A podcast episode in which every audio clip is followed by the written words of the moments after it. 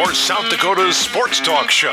This is the Nate Brown Show, featuring live callers, live interviews, and thought-provoking sports talk from the biggest national names to the hottest local stories. Welcome to the Nate Brown Show on Fox Sports Rapid City. Here's your host, Nate Brown.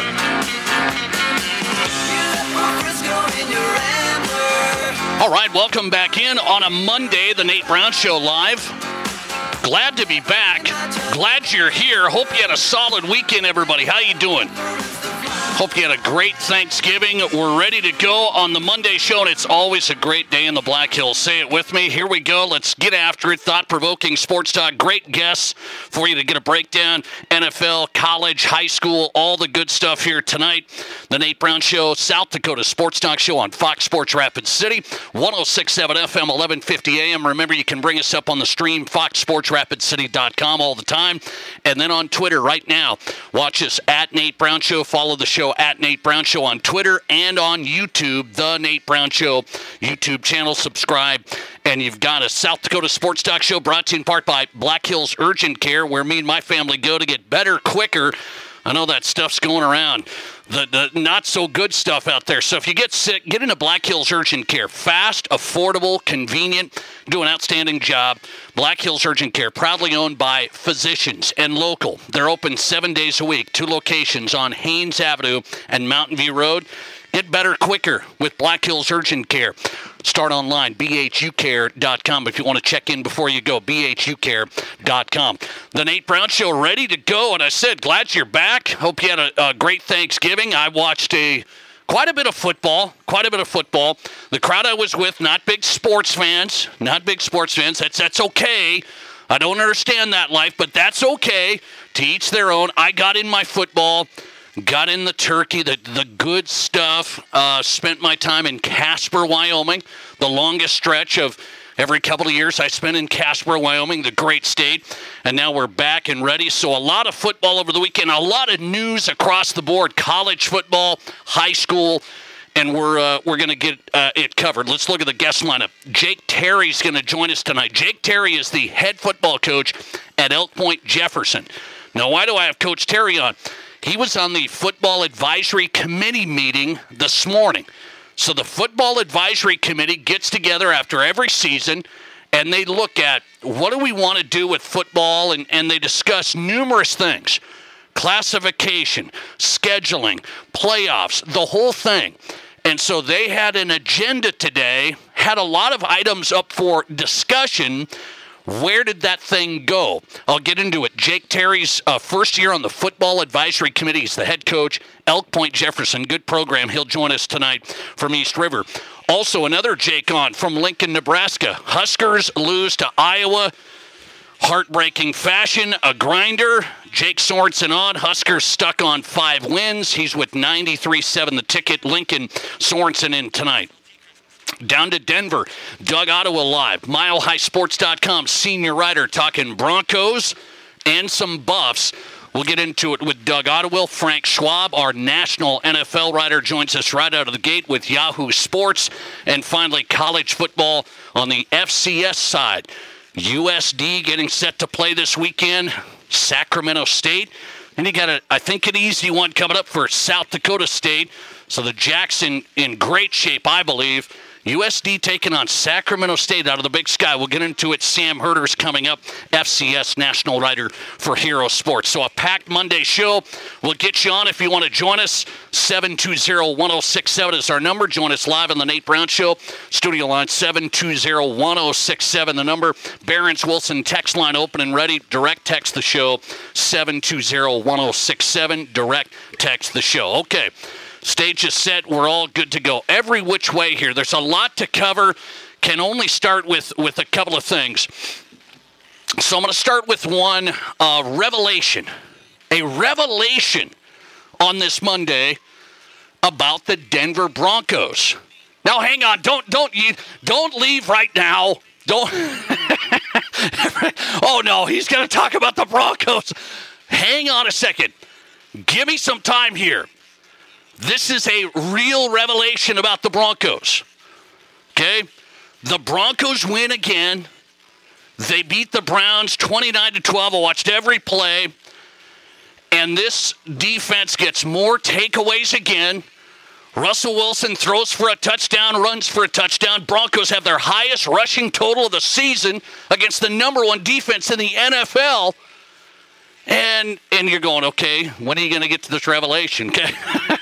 The Broncos have won 5 in a row. They're 6-5. And you better believe I'm excited. I mean, I'm happy. Okay? I'm over the moon. I am just juiced and ready. The Broncos are 6-5. Now, there's two things that I want everybody to know. I'm not hot take central here. Nate Brown drinking the Kool-Aid, just going to go to town, and this is Super Bowl or bust. The revelation is this, though. The Denver Broncos have won 5 in a row. That's the longest active winning streak in the NFL. It's a remarkable story from the start of 1-5. It's an unbelievable credit has to go to Sean Payton, the players, the organization, just staying with this situation because it was dicey. Vance Joseph was on his way. I mean, it looked like it was over after the Miami debacle. I mean, it looked like it was bad. They got players back. They got rid of a couple of players. And Sean Payton and the players deserve unbelievable credit. Whether you love Sean or you hate him, it's the biggest story in the NFL this season so far. Whether you hate the Broncos or you like the Broncos, it is the biggest story, a turnaround of this magnitude. 5 straight wins to 6-5, and they did it against the Chiefs and the Bills and the Packers and the Browns. I mean, this is something.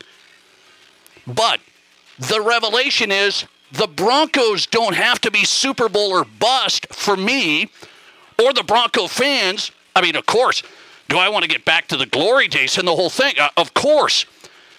They are playing 6-5 football. They are in the playoff discussion. We're entering December, and the Denver Broncos are relevant. This is the first time this has happened in 6 years. So this is why, hey, you should just be excited. I ran into a Broncos fan at the coffee shop this morning. He came right over and said, man, the Broncos, they win again. They won 5 straight. Are they going to go on a run? I said, they're interesting. It's a great team to follow. It's a great story to follow. I never thought I would see it, the Sean Payton, Denver Broncos, Russell Wilson turnaround. From Wilson rebounding to the defense, just takeaway after takeaway after takeaway. And Sean Payton staying the course. I never thought I'd see it. And that's why, to me, it's the most remarkable story of the NFL this season. There's a lot of storylines, not one like this, where it was 1-5. It was over. And now it's not over. I don't know where it's going to end, but it's not over. And so getting into December, playing relevant football, playoff hunt football, haven't seen it in Denver for 6 years. That's the biggest story. But here's the biggest problem, okay? Hey, I'm excited. I'm positive. I'm happy. Russell Wilson, I'm a fan. I've stuck with Russ. I've been with him even through the bad times, as he says last year. There's bad times. There's good times. I've been with Russ. I haven't been off the Russ bandwagon at all. But here's the problem. The defense is getting takeaways if you're a Broncos fan. And here's the serious problem. This is for Broncos fans to realize today. The defense on the rushing side, the run defense, is a massive problem. I don't know if they can clean that up. I don't know if they have the beef eaters inside of the depth. I don't know if they have the linebackers that can tackle good enough. So the rush defense is really a problem. And I'm here to tell you, I think it's what will hold the Broncos out of a serious playoff factor. They may get into the playoffs, if I look at the schedule, Can they beat the Raiders? Can they beat the Chargers, or at least split with them? Can they beat the Patriots? Can they beat the Texans this weekend? So there's games out in front of them. They can win because they've shown they can. They're going to need the takeaways to continue and Russell Wilson to continue to play well. I think the rushing defense, if teams dial it in, and if teams are physical, and if teams just ground them down, that's a losing recipe. Time possession football for the other team. We can't get stops. It's like the number one thing you can't have as a defense is getting pushed around and beat up in the running game. And I've watched every game. The Broncos are getting pushed around and beat up in the running game, big time. And so when a team does that, i.e. the Ravens, if they're lucky enough to face them, a team like that, to me, it's over. They don't have enough firepower because they also want to run it, time possession, play conservative with Sean Payton's offense, and that's how they want to win. But if they can't stop the run on the other side, to me, the long run, you know, my daughter said this morning, they could go to the Super Bowl. She said, she's only 11. Forgive her. She's only 11. They could go to the Super Bowl. I said, they could. First day back from Thanksgiving break, I didn't want to send her into school with a bad mood. I said, they could, and I'm thinking, they can't. Honestly, I'm just telling you, the revelation is they can't. The rush defense, to me, so bad that teams will exploit it. The game will change that way, and I think the good teams will take them down that way. I think. Are there enough teams that can run it? I guess we'll see. But it doesn't stop the fact, biggest story, most remarkable turnaround I think we've seen in a long time, 5 straight, through the teams they've done it, now right in the playoff mix. They could be a playoff team. I don't think there's enough there if they get pushed around and they can't stop the run. Now, if they can change that up, you know, I'll leave it to Vance Joseph and the defense again. I'll leave it to them. But it doesn't look like it. Vikings had their highest rushing total against the Broncos, for example, 2 weeks ago. Vikings had their highest rushing total against the Broncos. And they're not the only ones that have done that this year. So interesting football for the Broncos into December. I'll take it. Haven't seen it for 6 years. Unbelievable story. Unbelievable credit to the team and players. The rushing defense is just a little thing that's out there. Nobody's discussing it because we've got takeaways, we've got turnovers. This is how we're winning. And I think that's how they're going to lose. Okay, let me get into this really quick. Okay, I'm going to get into this college football situation, okay? This is a big college football weekend, and I thought Saturday was one of the best. I was on the road for a little bit coming back. Watched the first half of Ohio State, Michigan. Then I got Matt Kearney sending me messages saying, hey, you seeing that? I mean, this is unbelievable. Ohio State loses, tight one, interception last drive. It's over, Michigan wins. So there's a coaching discussion that's going on this time of year in college football. A coaching discussion. And I'll start with the Ryan Day, Ohio State thing. Do you guys believe that Ohio State would let go of Ryan Day because he can't get through Michigan the last 3 years? So I just asked that question to the audience. Do you believe Ohio State would let go of Ryan Day because he can't get through Michigan? I was asked that this afternoon. Do you think really Ohio State would look to do that? I don't have any idea what those guys are thinking, what the massive donors are thinking, the AD, the whole thing across the board. I don't know what they're thinking. What I am going to tell you, though, Ryan Day has had a good situation, right, with Ohio State.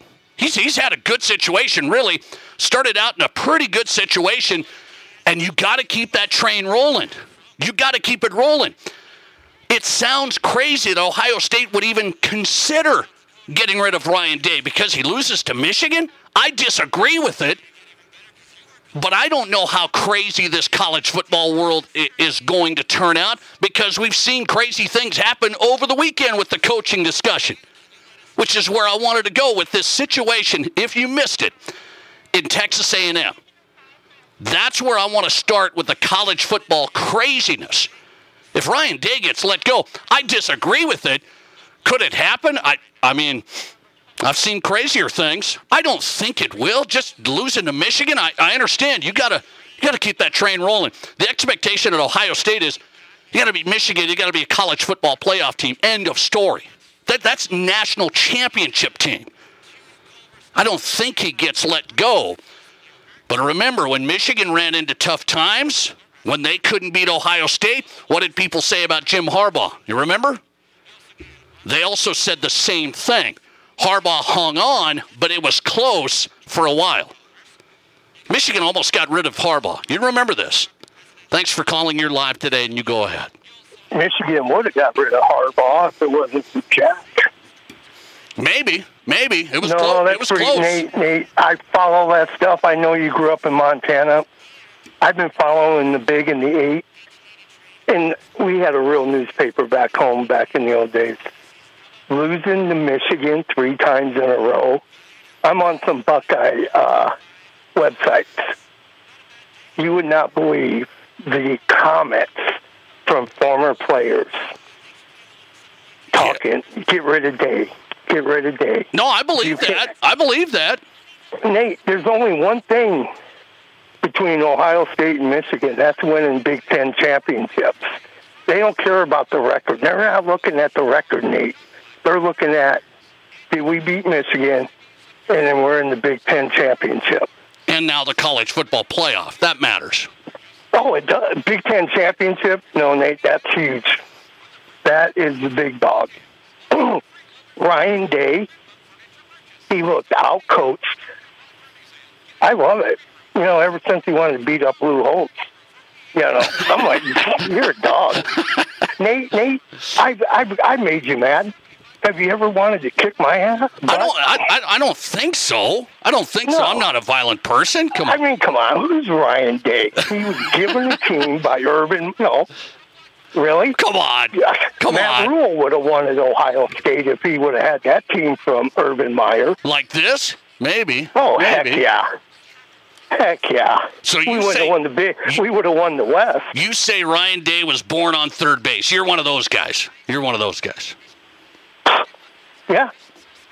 Okay. Hey, I'm not over Ohio State. See, the only reason I became a Michigan fan in the last month is people have been giving signs away for years. Okay. And all of a sudden, Jim, who knows? He hasn't been to court. There hasn't been a trial. But you're going to go ahead and cut him, suspend him, because you think it's right. You know what, Nate? If we did that in the criminal court system, we could save tons of money. We'll be wrong 50% of the time, but who cares? We save money. My thought is the Big Ten investigated. They had a lot of information.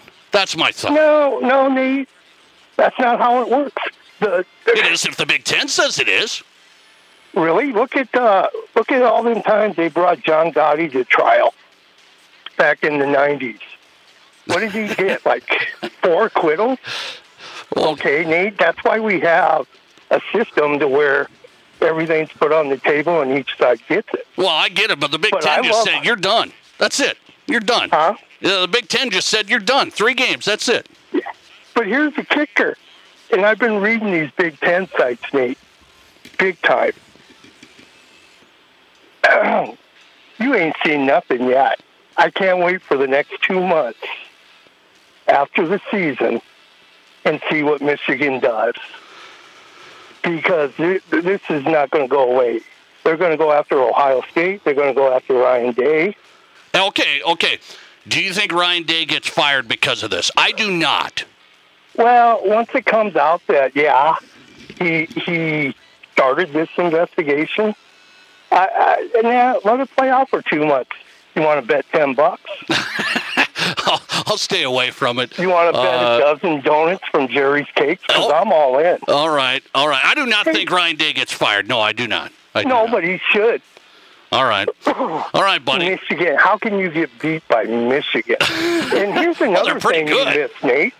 Here's another thing you missed this weekend driving. What did I miss? Joel Klatt and his lover Gus. They were creaming, Nate, all through this game for Ohio State. And honestly, I thought they were going to cry at the end when Michigan won. No, is that right? Nate, all right.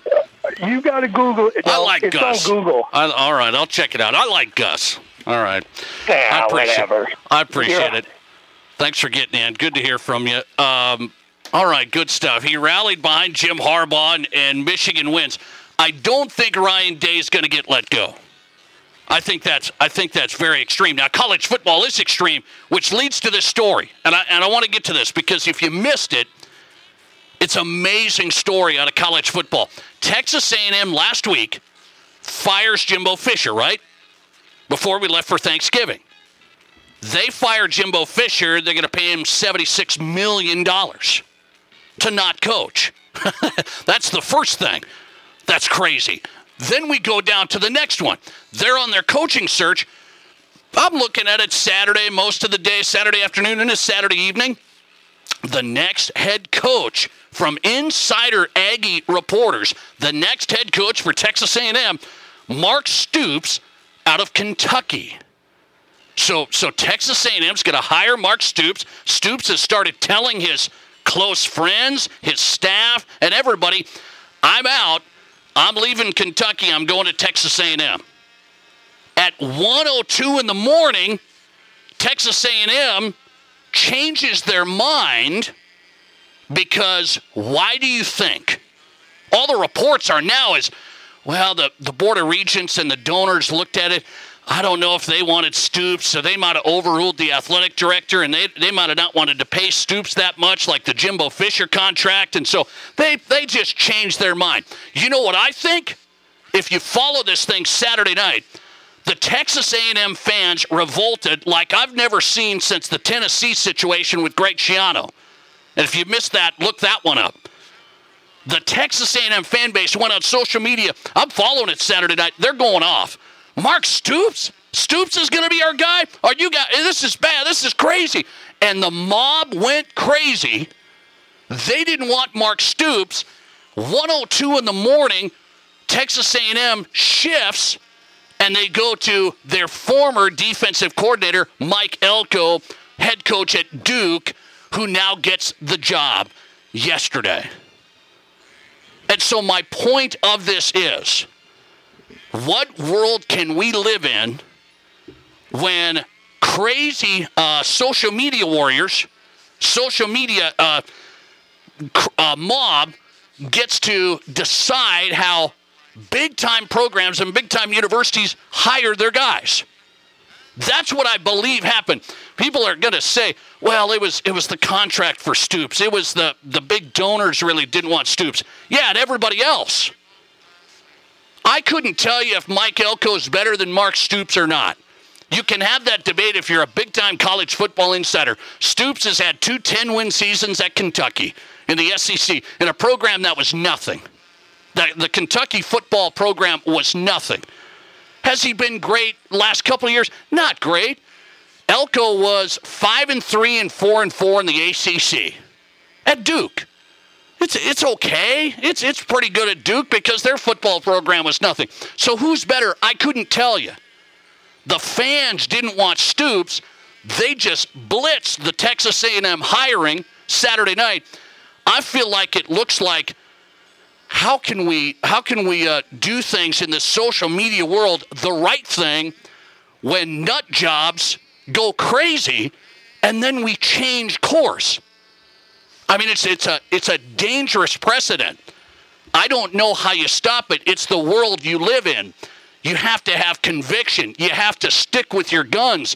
If Mark Stoops was the guy, you got to roll with it and tell people why. You can't 1:02 in the morning. Well, let's go with Mike Elko. Does this make you guys happy? That's how bad things happen. Elko might be fine. The process looked bogus, big time. All right. Coming right back with Frank Schwab, NFL writer, Yahoo Sports. Let's get into this NFL season, which is looking really interesting now. Bills go down. Broncos win. Vikings tonight with a big one against the Bears. Frank Schwab, Yahoo Sports on the way. This is South Dakota's sports talk show, The Nate Brown Show, on FoxSportsRapidCity.com and live on 106.7 FM and 1150 AM, Fox Sports Rapid City.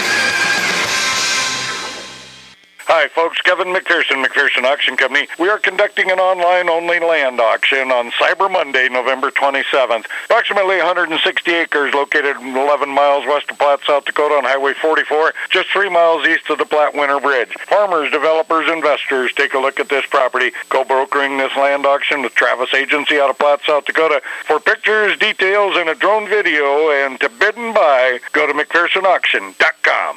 Save big money on all your automotive needs at Menards. Get maximum protection for your vehicle with Menards full-strength antifreeze and coolant. It guards against rust and corrosion and features an extended-life coolant technology that's compatible for use in all automobiles, light-duty trucks, and motorcycles. Get a gallon for only $8.99 after rebate. Good through December 3rd, savings are a mail-in rebate. Some exclusions apply. See store for details. More seasons greetings to you all from Menards. Nearly 150 years ago, Americans didn't race across the plains to settle. They pioneered. They toiled and ground the land into the world we know today, creating opportunities, not just for themselves, but for future generations. Don't settle. Pioneer. Pioneer Bank and Trust. Local. Member FDIC. Here's your Fox Sports Rapid City forecast. Mainly cloudy skies expected tonight with a low of 24. Winds out of the southwest 5 to 10 miles per hour. Daytime highs approaching 53. Tomorrow, clear skies. Lows dip down to about 26. Tomorrow night, mainly clear skies. Highs level off around 50. Wednesday, under mainly sunny skies. 37 Thursday. That's your forecast on the Black Hills Sports Station, Fox Sports Rapid City. Currently, it's 34. Cadillac Jack's is proud to present The Book, the newly renovated sports book at Cadillac Jack's Gaming Resort. Powered by BetMGM, The Book offers every wager allowed under South Dakota law. Bring your friends and grab a luxury seat or party table and surround yourself with brand new giant TVs playing all the NFL and college football games you want to see. Order your favorite brews and cocktails and enjoy delicious food from the new Guadalajara's Mexican restaurant. Experience The Book at Cadillac Jack's Gaming Resort. How will your bets pay out? We're all going somewhere, going higher, faster, farther, going in new directions, to new places. At Monument Health, we keep going so you can keep going. We're dedicated to advanced orthopedic care with the latest innovations, technology, expertise, and treatment. So keep exploring, keep making memories, keep going with Monument Health as your partner. Learn more at monument.health/orthopedics. Hi, this is Dan Patrick. Remember to catch me weekday mornings from 7 until 10 a.m. right here on 106.7 FM and 1150 a.m. Fox Sports Rapid City. And now, back to Rapid City's sports talk show, The Nate Brown Show. Nate?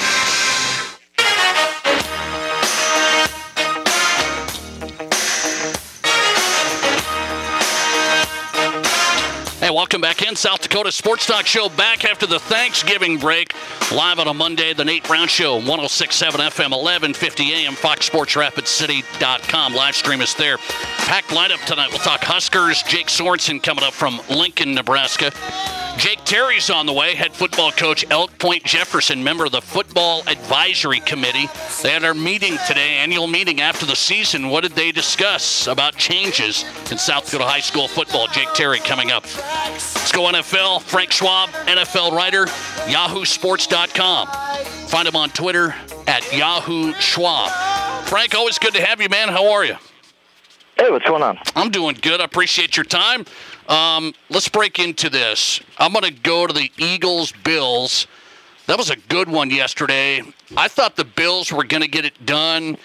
It slips away.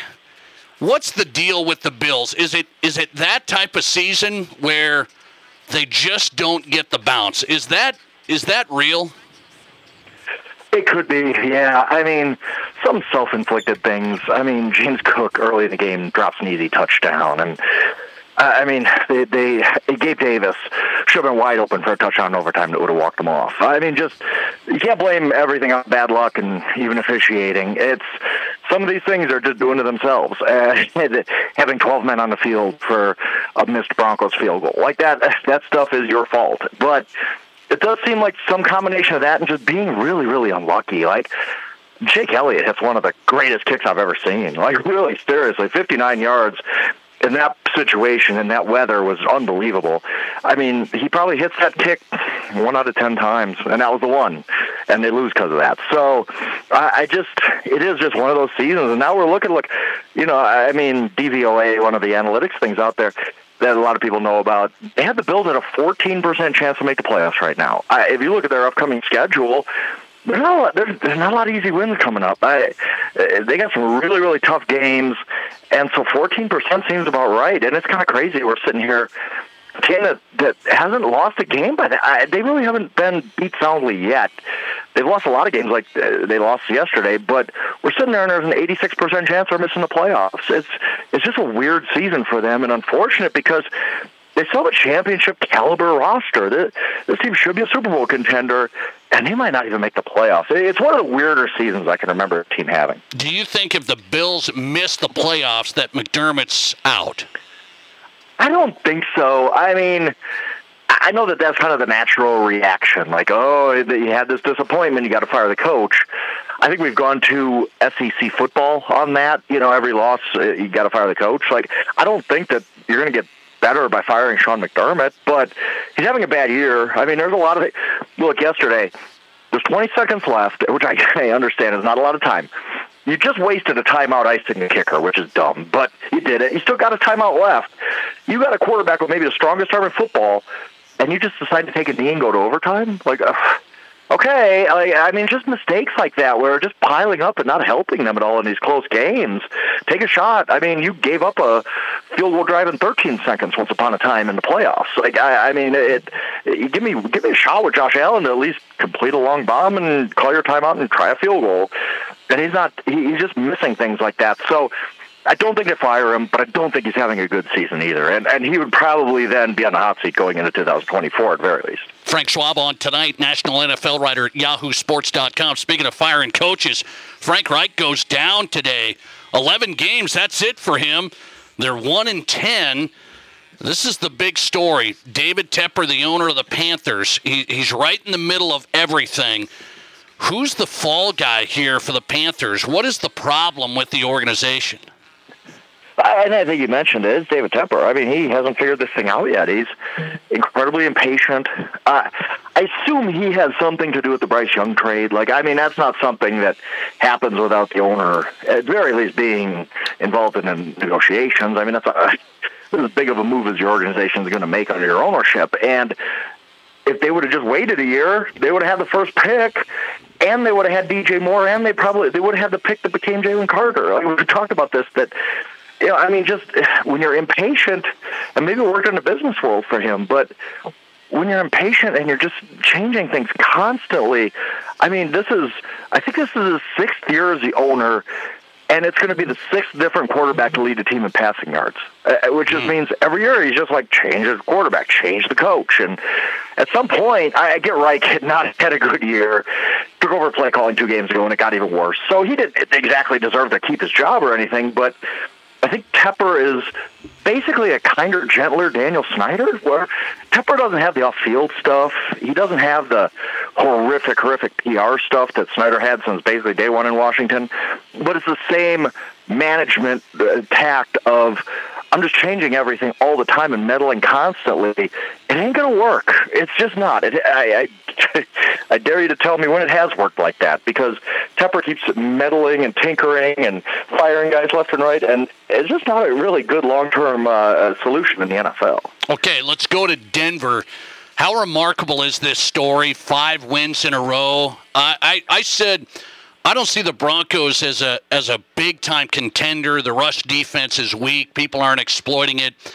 They've done a ton, though, and I just feel like the credit to Payton and the players has to be there. How remarkable is this story in NFL terms? Yeah, and I can't remember a season like this where we've seen teams come back from 1-3, 0-3, 1-4, whatever it is, bad starts to make the playoffs, right? But most of the time with those bad starts, it was, okay, you lost the game by a field goal, or this guy was hurt and he came back and saved you, or it was some reason. There's just no reason for this Broncos turnaround. Like, I mean, you're a Broncos guy. I can guarantee you after 5 games, the 6th game, they played the Chiefs really, really hard and lost. And that was kind of the first, like, hey, maybe the Broncos are getting some things together. But the first 5 games when they were 1-4, they were terrible. They legitimately might have been the worst team in the NFL. And I don't think anybody could argue that, right? Like, they were terrible. There was no signs. They weren't losing unluckily. They were bad. They were a bad football team, and it just turned instantly. Like, with no real reason. I looked at it last week. I wrote about it in my Power Rankings column, and I usually try to find, like, here's why the Broncos have turned things around, because this shift or that personnel change or this guy came back from the lineup. And it's basically none of that. Like, their defense is better, but it's not good, as you alluded to, with the run defense. Russell's already playing pretty well when they were losing. It's not like he's playing much better.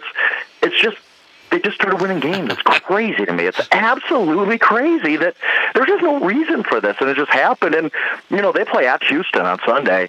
And as crazy as this sounds, the winner of that game is going to be in great shape to make the playoffs. You're going to go 7-5. You're going to have the tiebreaker over the other team. The Broncos already have the tiebreaker over the Browns. If it comes to that, like if the Broncos can win in Houston on Sunday, and there's no real reason they can't, all of a sudden this story gets even more interesting. And we're talking about a Broncos team that at that point would probably be more than 50% to make the playoffs. YahooSports.com national NFL writer Frank Schwab on tonight. Follow him on X, Twitter at Yahoo Schwab. Couple of personal fouls against the Broncos again yesterday, and they're in the headlines. Baron Browning gets popped. Dorian Thompson-Robinson goes out. People are saying, hey, that was shoulder to upper, but it wasn't helmet to helmet. It wasn't shoulder to helmet. It was shoulder to his upper part of his body. Is that roughing the passer? What should the NFL do to, I don't know, suffice the fans here, because there's a revolt a little bit last few weeks? Yeah, and I mean, look, I've always said I understand why some of these calls are what they are. The NFL's made a huge priority on protecting quarterbacks, and I agree with it. I don't like watching P.J. Walker play quarterback. I want quarterbacks healthy. I want the 32 guys who start the season to be healthy by the end of the season. And sometimes officials go over the line protecting quarterbacks. I kind of just live with it because, yeah, it's maddening at times, but there's a reason for it at least. I just thought that was a bad call. Like, he got penalized for hitting a quarterback too hard. That's what it was. I mean, he popped him like you rarely see a quarterback get hit, but that's because he was twisting his body, getting away from a rush, scrambling around, wanting to get rid of the ball, and he just left himself vulnerable to a huge hit. I didn't see anything wrong with that. I think that's football. I'm very interested to see what happens with the NFL, if they're going to fine him or anything like that. I don't think it should. I think that was a hit. It was a football hit. And we both grew up in a certain era when that wouldn't have even been, nobody would have even looked twice. Like, oh, wow, you know, a quarterback got hit really, really hard. It just looked bad, but it wasn't bad. I thought it was perfectly fine, but I don't think the Broncos are being targeted in any way. I just think that the officials have gone overboard is probably the right word in protecting quarterbacks, and sometimes you're just going to get missed calls like this. But again, if that's what's leading to some of these quarterbacks, you know, staying healthy, and we don't got to watch Jake Browning for half of the season, I guess I just kind of live with it. Okay, Frank, you talk betting. So how about this? Tonight, Vikings favored by 3 at home against the Bears. I saw this number. If the Vikings cover, I think it's the highest coverage rate for all favorites in a week in the NFL. I think it's up to 13, something like that. What do you say about that stat? Right now. Yeah, so far 12-3 this week for favorites, and I think it's just, you know, small sample variance of 15 games, right? Like, I mean, things are going to happen weirdly, but I also wonder if there's a reason behind it, and maybe the reason is some of these teams we haven't accounted for how bad they're going to be without the quarterback. Like, I mean, the Bengals are just drawing dead right now. And they were -1. Or the Steelers were -1 yesterday, I believe. They were less than a field goal. And we should have looked back and said, the Bengals have no chance with this guy. Like, he didn't play that bad, but they're just done. Like, the drop-off from Burrow is just so much. We haven't really accounted for it. And I just think a lot of these teams, because of the bad quarterback play and injured quarterbacks, too, they're just going to be this way the rest of the season. There's going to be a lot of uncompetitive games. There's going to be a lot of teams that just – the Jets are a good example, too. I mean, usually, look, I love betting, right? I've done it my whole life. I can't tell you how many times I've taken a road favorite of 9.5 points against a defense as good as the Jets, but it's a handful tops, and I had no problem taking the Dolphins on Friday, like, because I know the Jets weren't going to score. There's no chance they're going to score, but, yeah, you know, I mean, we're going to see a lot of these games coming up, I believe, because of the bad quarterback play, where the underdog's just incapable. And usually we don't see a lot of 13, 14-point spreads in the NFL, but you might go going forward, because I think odds makers are going to realize, hey, the public's betting a favorite anyway, and we've got a lot of teams that just simply can't compete the rest of the season because of their quarterback situation. So a ton of favorites are winning this week. Vikings favored. The Bears scare me tonight. What's your read on it? They don't scare me. They're 1-6 in Justin Fields starts. And I mean, it's not a quarterback stat, but I'm just saying, like, yeah, I mean, everybody's like, oh, Justin Fields is always scary. Yeah, sure he is, but I mean, he started 7 times and they've won once against the Commanders. This is a bad football team. I don't get this line. I really don't. I'll be surprised if the Bears win or even cover. I think the Vikings are a really, really good team. Yeah, they lost by 1 point to the Broncos last week. That happens. The Broncos are on fire right now, and they're at home. I think this Vikings team's pretty good. I can't explain why without Kirk and without Justin Jefferson, but I just think Kevin O'Connell's doing a heck of a job. I think they handle business tonight. I really do. They're not going to want this to turn into a losing streak, because all of a sudden you look behind you and it's like the Packers won a game they shouldn't have won. The Saints are still there. The Rams are in the playoff race. If you turn this into a losing streak, if you're the Vikings, all of a sudden that grip you have on that wild card spot goes away. Great stuff tonight. Frank Schwab, follow him at Yahoo Schwab on Twitter, X, and his work, YahooSports.com right there. Frank, always good. Thanks for hopping in. Yeah, absolutely. I appreciate it. Appreciate the time. Frank Schwab on a Monday, kicking off the week. NFL writer, YahooSports.com. Here on The Nate Brown Show, Fox Sports Rapid City. Check out Frank on Twitter, X, at Yahoo Schwab. Great NFL start to the show. Great NFL start. Okay, I have a question of the day in the NFL. Okay? Want your read on this. If you missed the video, I'll explain it to you. So it's the Bills-Eagles game yesterday. Eagles fans, God bless them, they're something else, right? You guys know Eagles fans. My brother lived in Philly for 10 years. So my brother went to Philly games. He's a Vikings fan. He did not want to go to the Vikings-Philly game. Okay? I mean... So he's been there, done that. I got inside scoop on that, and we all know the reputation. Philly fans are passionate. I like that. But they're over the top. They get tanked up, and they go crazy. So you have an incident yesterday. Front row of the stands, right behind the Bills bench. A Philly fan, obscenities. I guess threatening the life of Bills family members. At least that's what the Bills player said today. Now, take that for what you will. All that stuff, it's crazy. But this fan's yelling at the players, screaming obscenities, going off at them, going off. And the Bills' defensive line goes back to the stands. They get in the guy's face, and one of them, Shaq Lawson, pushes him. Now, a little love tap. You know, I got pushed harder in the Thanksgiving buffet line by my family, but little love tap.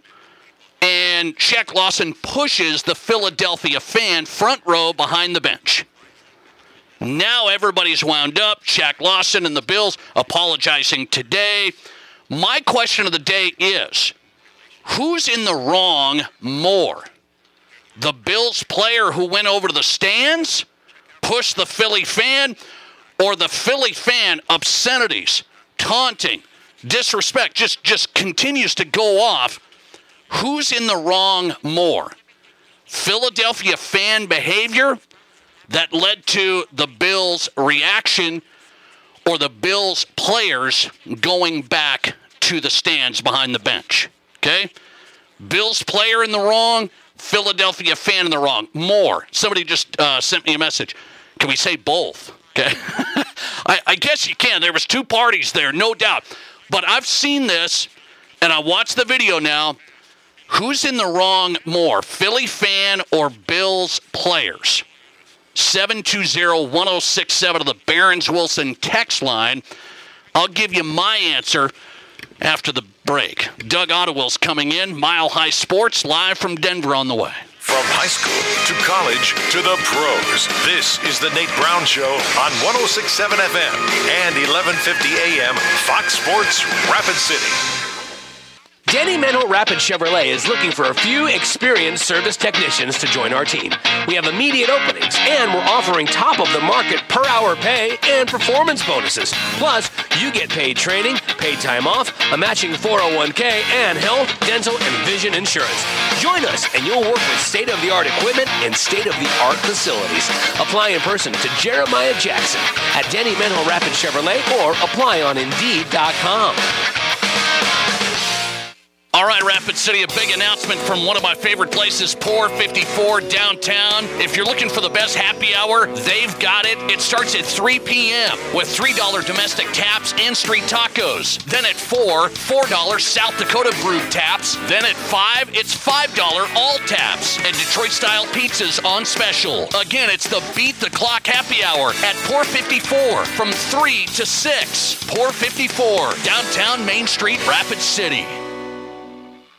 At Black Hills Federal Credit Union, we are committed to improving the lives of our members and bettering our communities. As your community credit union, we're here to get to know you and your unique needs. From extended service hours to the newest technology, we have you covered. Stop by any location to get started or text or call 605-718-1818. BHFCU is member-owned, not-for-profit, and federally insured by the NCUA.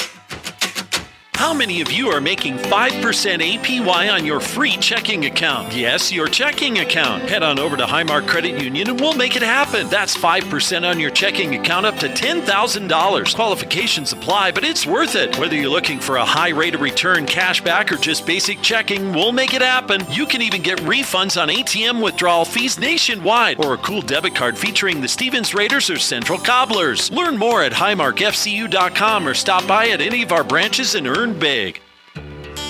Insurance. We all need it to protect our homes, health, businesses, and belongings. But having adequate coverage is just the beginning. You also need the support of professionals who stand by your side to protect what's important to you. Fisher Rounds & Associates combines the coverage you want with the commitment you need. Fisher Rounds & Associates. At your service, at your side. With offices in Pierre, Mitchell, Watertown, Sioux Falls, and Rapid City. Hi, it's Colin Coward. Great to be in the Black Hills. Get in the herd weekdays, 10 to 1 on 106.7 FM and 1150 AM. Fox Sports, Rapid City.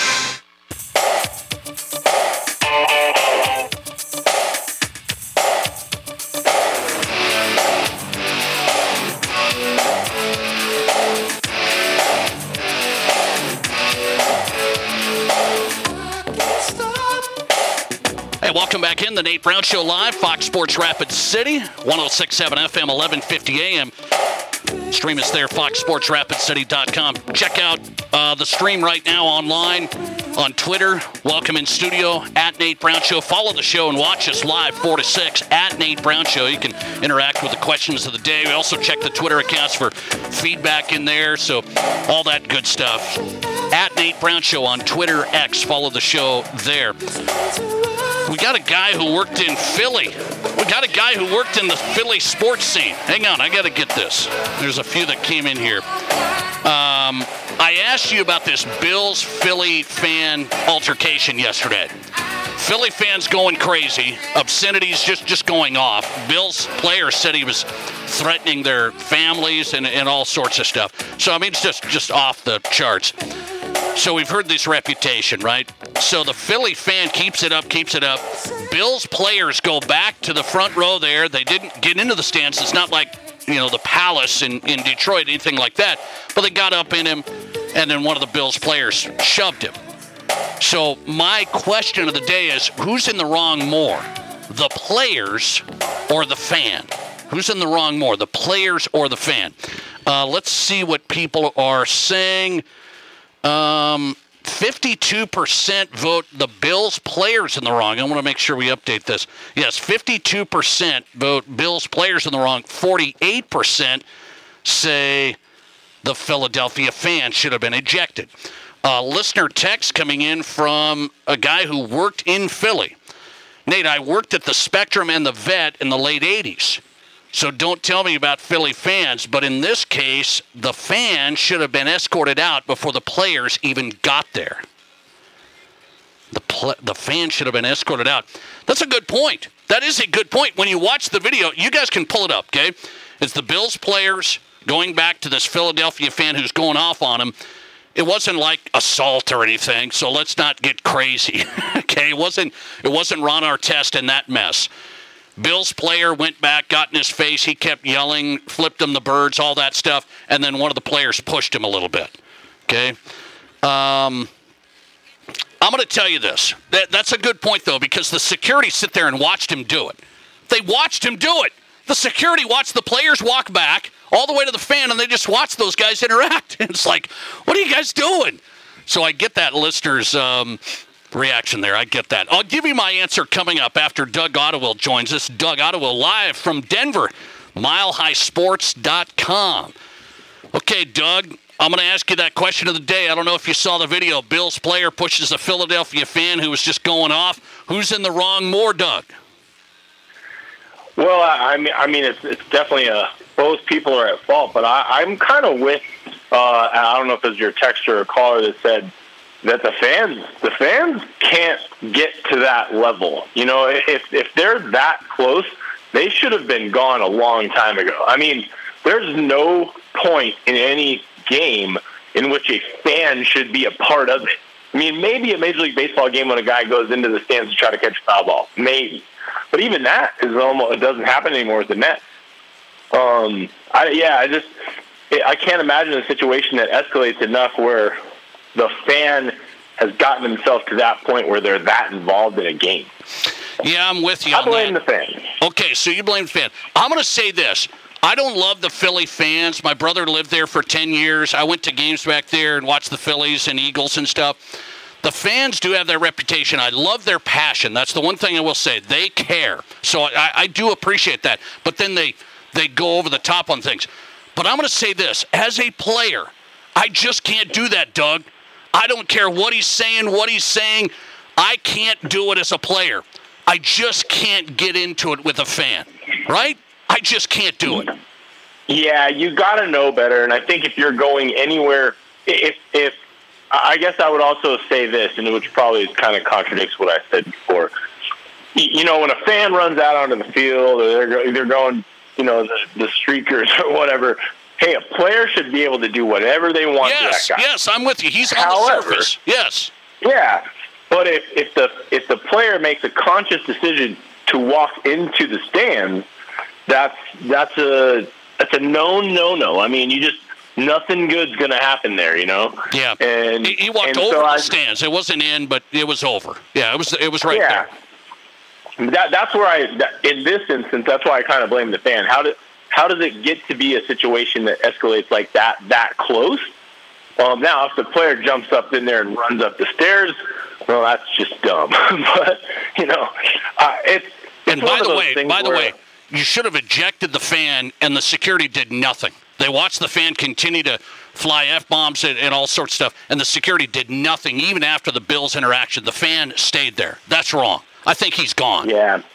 I'm not of the mindset that you pay a ticket and have the right to do anything you want within your seat. Not at all. I think, you know, and I'm with you. I have friends that are Philly fans that, hey, look, that's just what they do as a player. You know, that's how they are. All those things. But still, yeah, it should never get to that. And I think security should know or notice, you know. Yeah, I'm with you on it. Okay, Doug Ottewill, live from Denver. So I told my audience, hang with me. I'm going to talk about the Broncos. Okay, hang with me because they're like, oh, my God. Nate Brown's talking about the Broncos again. Here's my revelation. This is a remarkable story, the Broncos turnaround. To 1-5 to 6-5. I think the most remarkable in the NFL, at least this year, just storylines. I mean, it's unreal who they've beaten, how they've done it, where they're at. Takeaways, Russell Wilson playing well, Sean Payton keeping the guys together. It's a remarkable story. My revelation is I don't think it's a playoff run story because the rush defense is everybody's forgetting about. They can't stop the run. Teams are giving up on the run. I don't think good teams will. I think the Broncos are a remarkable story that might go to the playoffs, but no further because there's still gaps, namely in the rush defense, and a conservative offense that just won't light you up. So I think it ends not in a magical way.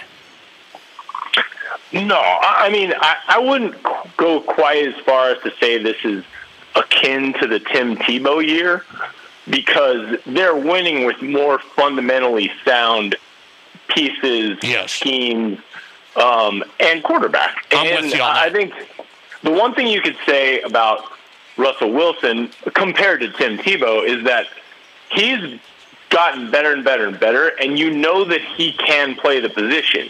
So I think that was it Hackett or was it Russ debate is kind of just showing itself. I mean, you know, I think it was a much more Hackett because Russell was so bad last year, and he hasn't been lighting the world on fire, but he certainly has done what Sean Payton's asked him to do. Yes, and I think that's the difference in my mind. They're not winning with, you know, Marion Barber fumble miracles. They're winning because they're better.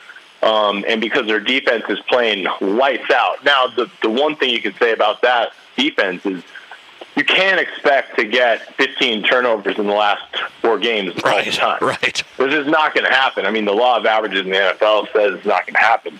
They're not the 85 Bears. So, you know, I think that they're a good defense. I think by far yesterday was their best offensive game. So I would say that They're not a miracle finish Super Bowl kind of team.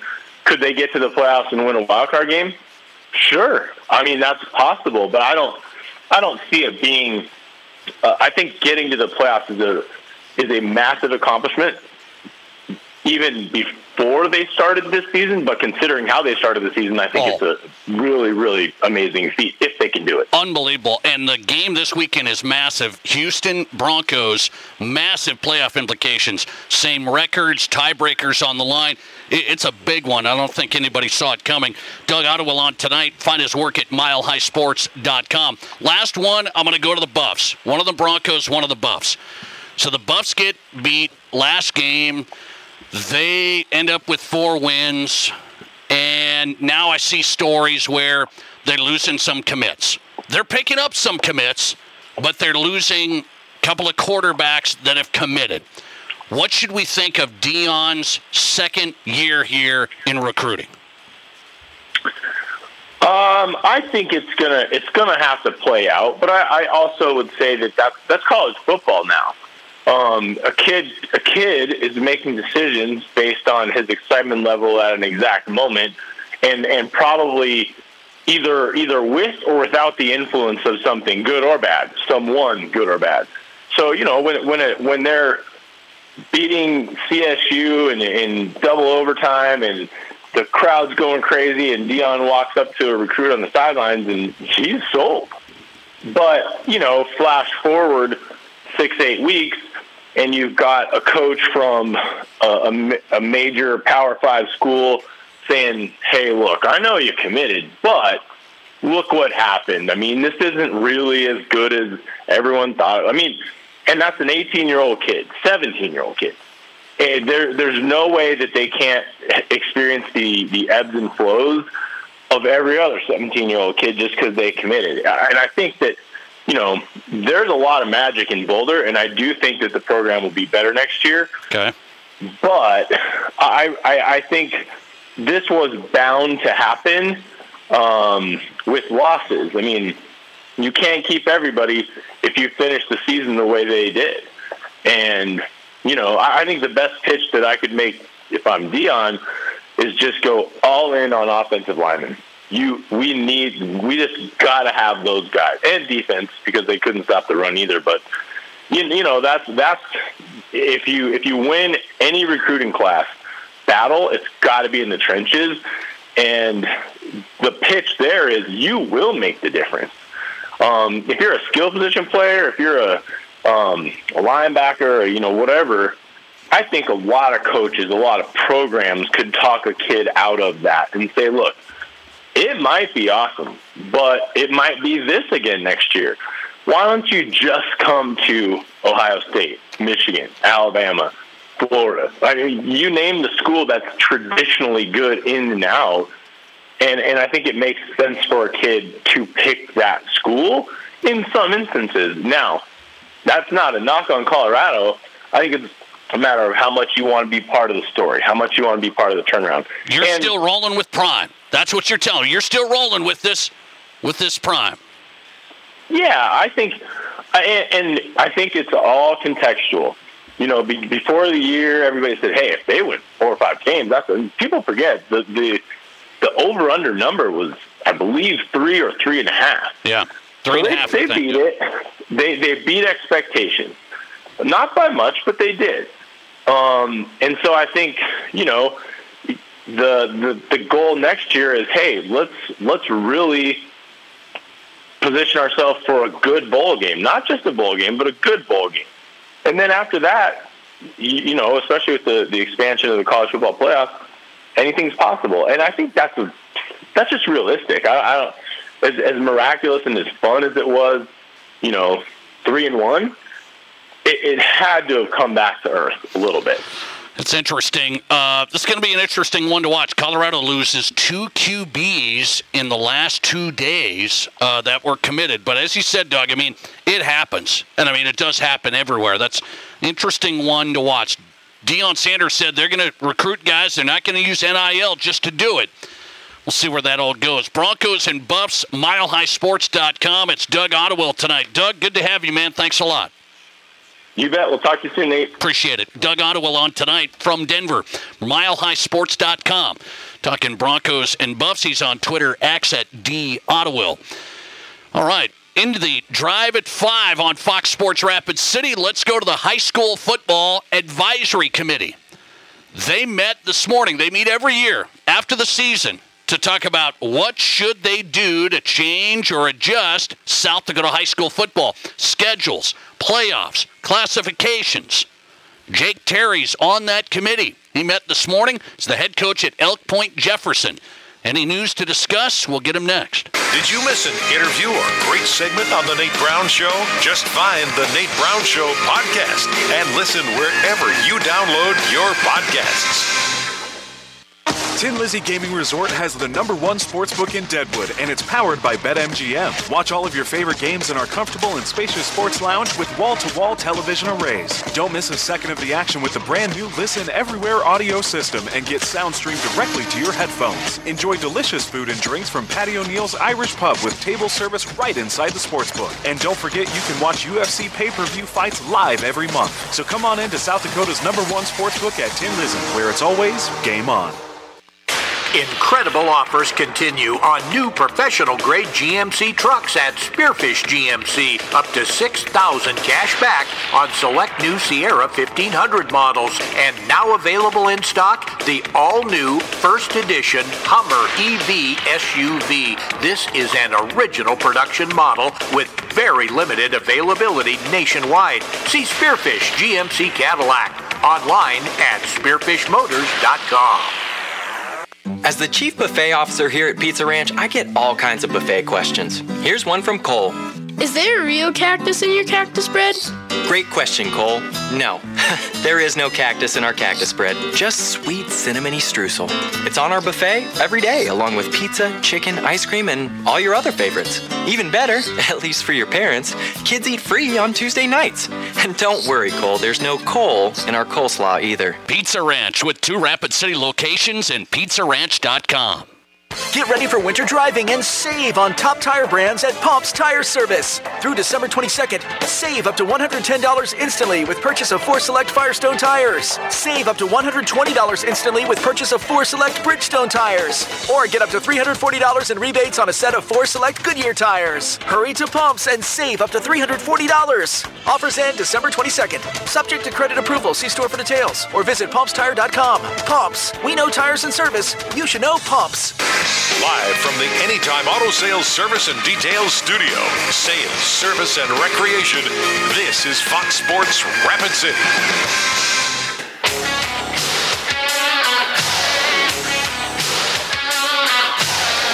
Welcome back in, South Dakota Sports Talk Show, back on a Monday. Hope you had a great Thanksgiving break. I know, it's tough getting back to the grinder on a Monday. Hope you had a good Monday. You're into the South Dakota Sports Talk Show on Fox Sports Rapid City. The Nate Brown Show, built by Consolidated Construction. When it comes to the best company in Rapid City to help you from start to finish, it's Consolidated. They simplify the process, okay? They understand building projects are complex, so they're going to manage the players, the schedule, the design, and your budget. They'll get you the most for your investment. Consolidated Construction. Quality experience every step of the way. Start online for your next build. OneCallToBuild.com. That's Consolidated Construction in Rapid City. Jake Terry's on tonight. He's the head coach at Elk Point-Jefferson football. What a season they had. Just got beat in the state championship by Hot Springs in the best state title game, I think, in 11-man for sure. It was a great game. Elk Point-Jefferson won it last year. Jake Terry's the head coach at Elk Point-Jefferson. He's a member of the Football Advisory Committee, and they met this morning to talk high school football. Coach, good to have you on. How are you? Hey, I'm doing great. Thanks for having me, Nate. Well, I appreciate your time. You had the long meeting this morning. Then I asked you to come on and talk more football. So here we go. Let's get to it. You guys had a lot of things on the agenda, and it's mainly it's discussion points, essentially. And so as I listened, as I heard people talking about it, let me just ask this. There's nothing major to change in 11-man football coming out of this meeting, but do you think there's more discussion that should be had? Should there be a change of structure, Coach, in 11-man? That's what I'm trying to get at. Yeah, no, I feel like there needs to be some sort of a change, and you know, some of our discussion today really stemmed around some of those possible changes, whether it be by classification, moving teams up or down. And really what I feel is probably the best thing is you can solve a lot of issues just simply through scheduling and the scheduling process, looking at competitive matchups during the regular season. There's teams out east here that have struggled for years, and you know, if you can get those teams a couple of good competitive games, you know, it's really helping to build their program. I look at a team like Flandreau, went a couple of years without winning games, and then last couple of years they're 3-4 wins and they're competitive, but they're starting to build something. So it's great to see the level of football going up, but you got to be able to have some competitive games if you're going to build. Otherwise, you're going to be struggling with numbers the whole way. Think back 10 years, Elk Point-Jefferson, we were struggling with numbers. And, there's my first year here, we finished the year with 22 kids out for football. So, I've been on that side of it as well.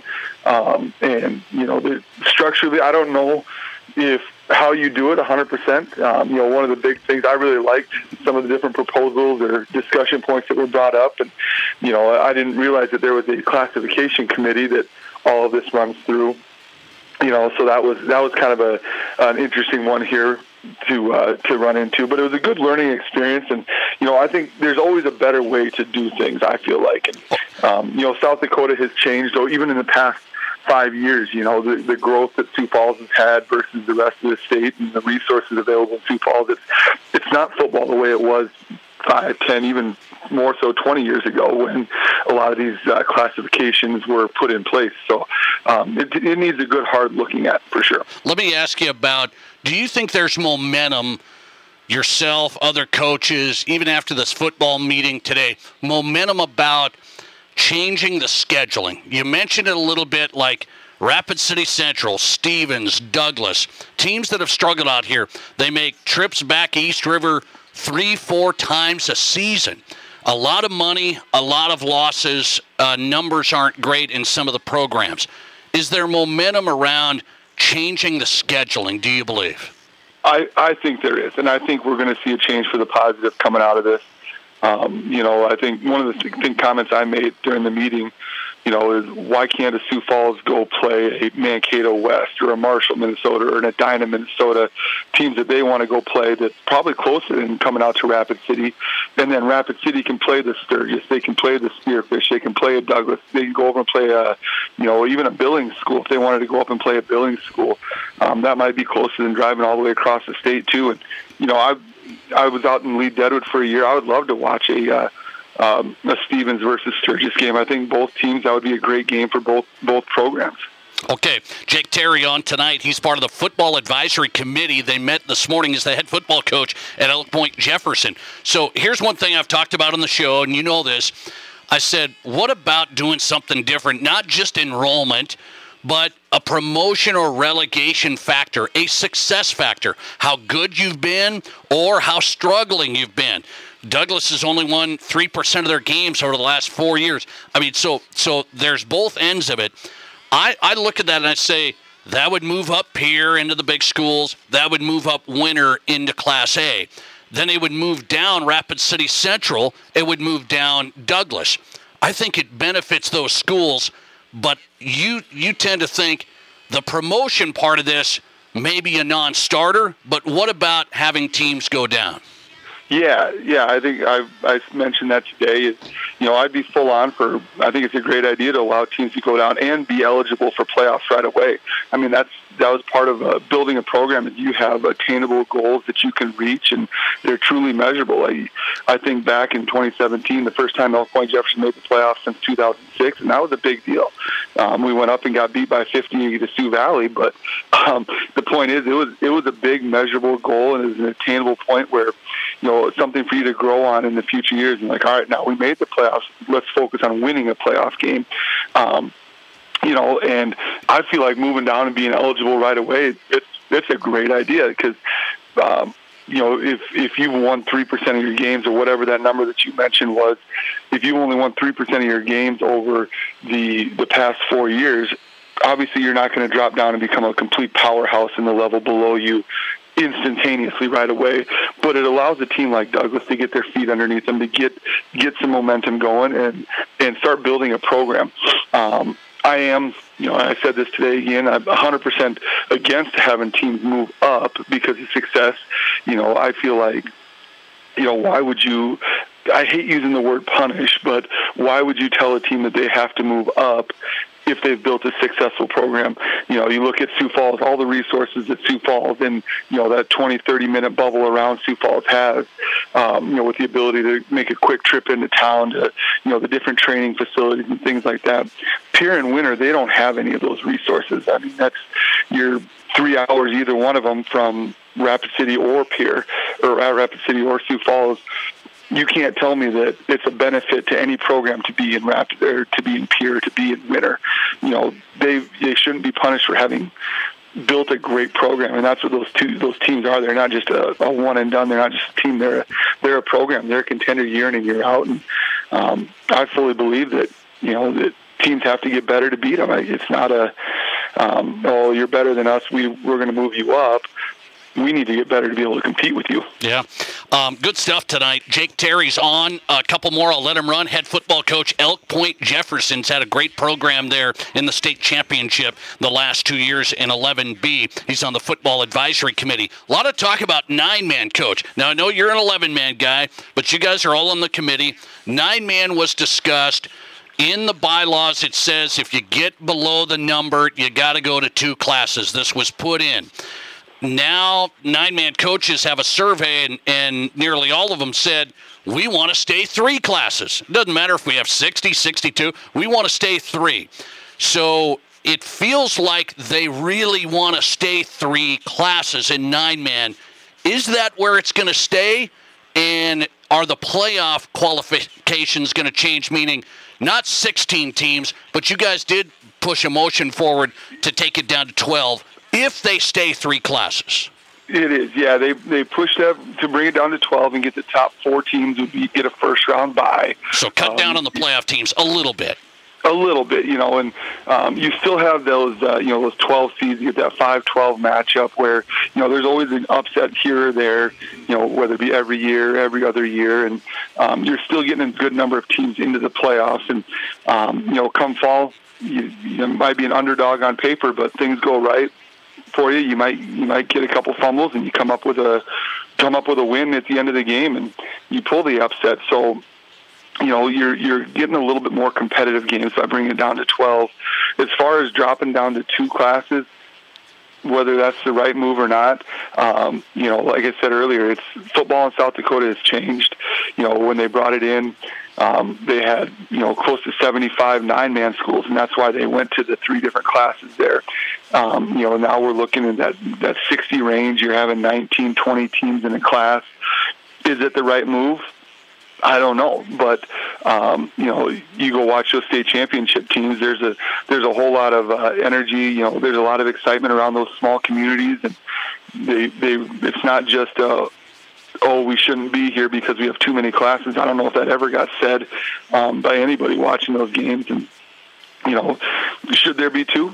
Maybe, but, you know, 11B, there's 29, 30 teams in that class, which would be the equivalent of having two nine-man classes. And, you know, you get some really, really great playoff games in 11B. You know, this year Hot Springs is the 6th seed and Elk Point is the 4th seed meeting up for one of the really great games in the championship weekend. And it was a 4 and a 6 seed. So, you know, by having those fewer classes, I feel like you get deeper playoffs. It's not one or two teams at the top.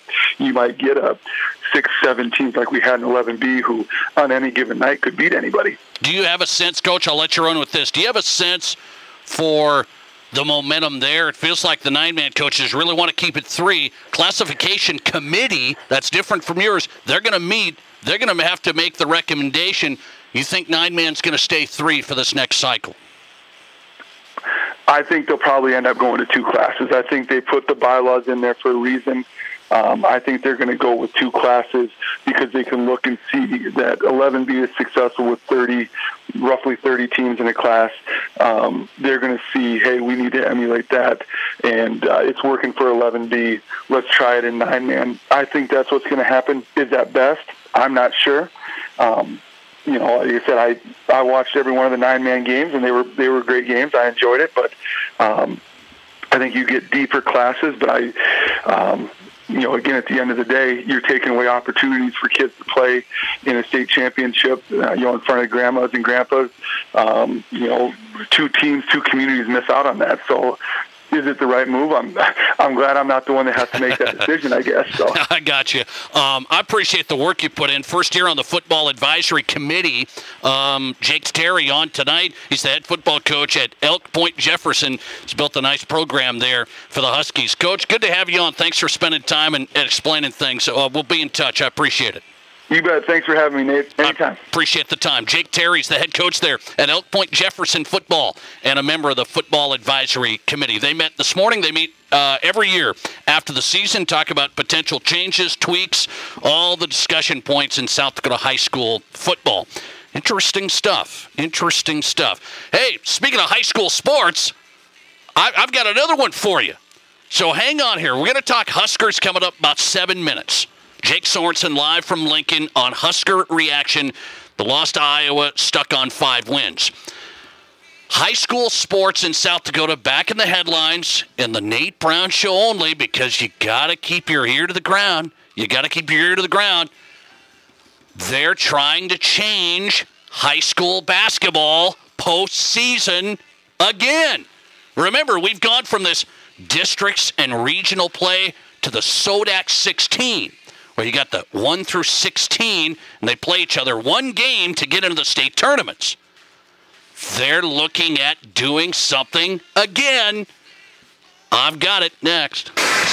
Live callers, big-time interviews, and breaking sports news. This is the Nate Brown Show on Fox Sports Rapid City. Denny Manholt Rushmore Honda is celebrating Happy Honda Days with the area's best selection of pre-owned Hondas and Honda Certified Pre-Owned. Buy with no money down and get financing as low as 1.49% APR. We have a lot full of used cars, trucks, and SUVs, imports, and domestics. Buy with zero down and make no payments for 90 days. See us at Denny Manholt Rushmore Honda or rushmorehonda.com. Length of finance contract is limited. Available on select models. Offers with qualified credit. KIMM Rapid City at K294BT Rapid City. The Black Hills Sports Station. 106.7 FM and 1150 AM. Fox Sports Rapid City.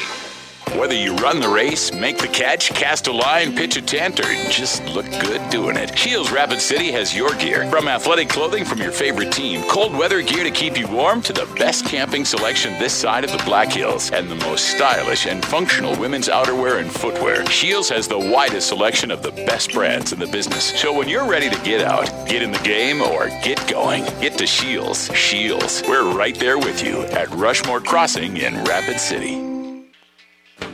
I'm with Brian from Anytime Auto Sales Service and Detail, and I know you have some great specials right now. Get an Arctic Start remote start system, which we feel are the best in the business, from just $299. From the ultra simple with a range of 1,000 feet to LCD remotes that have a range of 1 mile to our drone mobile unit where your smartphone will start your car from anywhere on the planet. Technology, it's amazing, isn't it? That it is. And right now also save up to $40 on a set of Toyo Celsius 2 tires, what I think are simply the best tire for our area.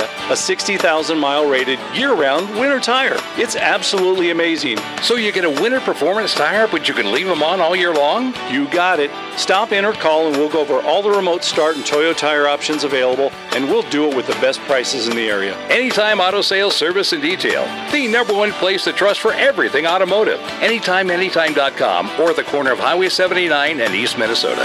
Anytime Auto Sales. Hey, it's Chris Broussard. Remember to catch the Odd Couple weeknights from 6 to 8 p.m. right here on Fox Sports Rapid City. And now, let's get back to Rapid City Sports Talk Show, The Nate Brown Show.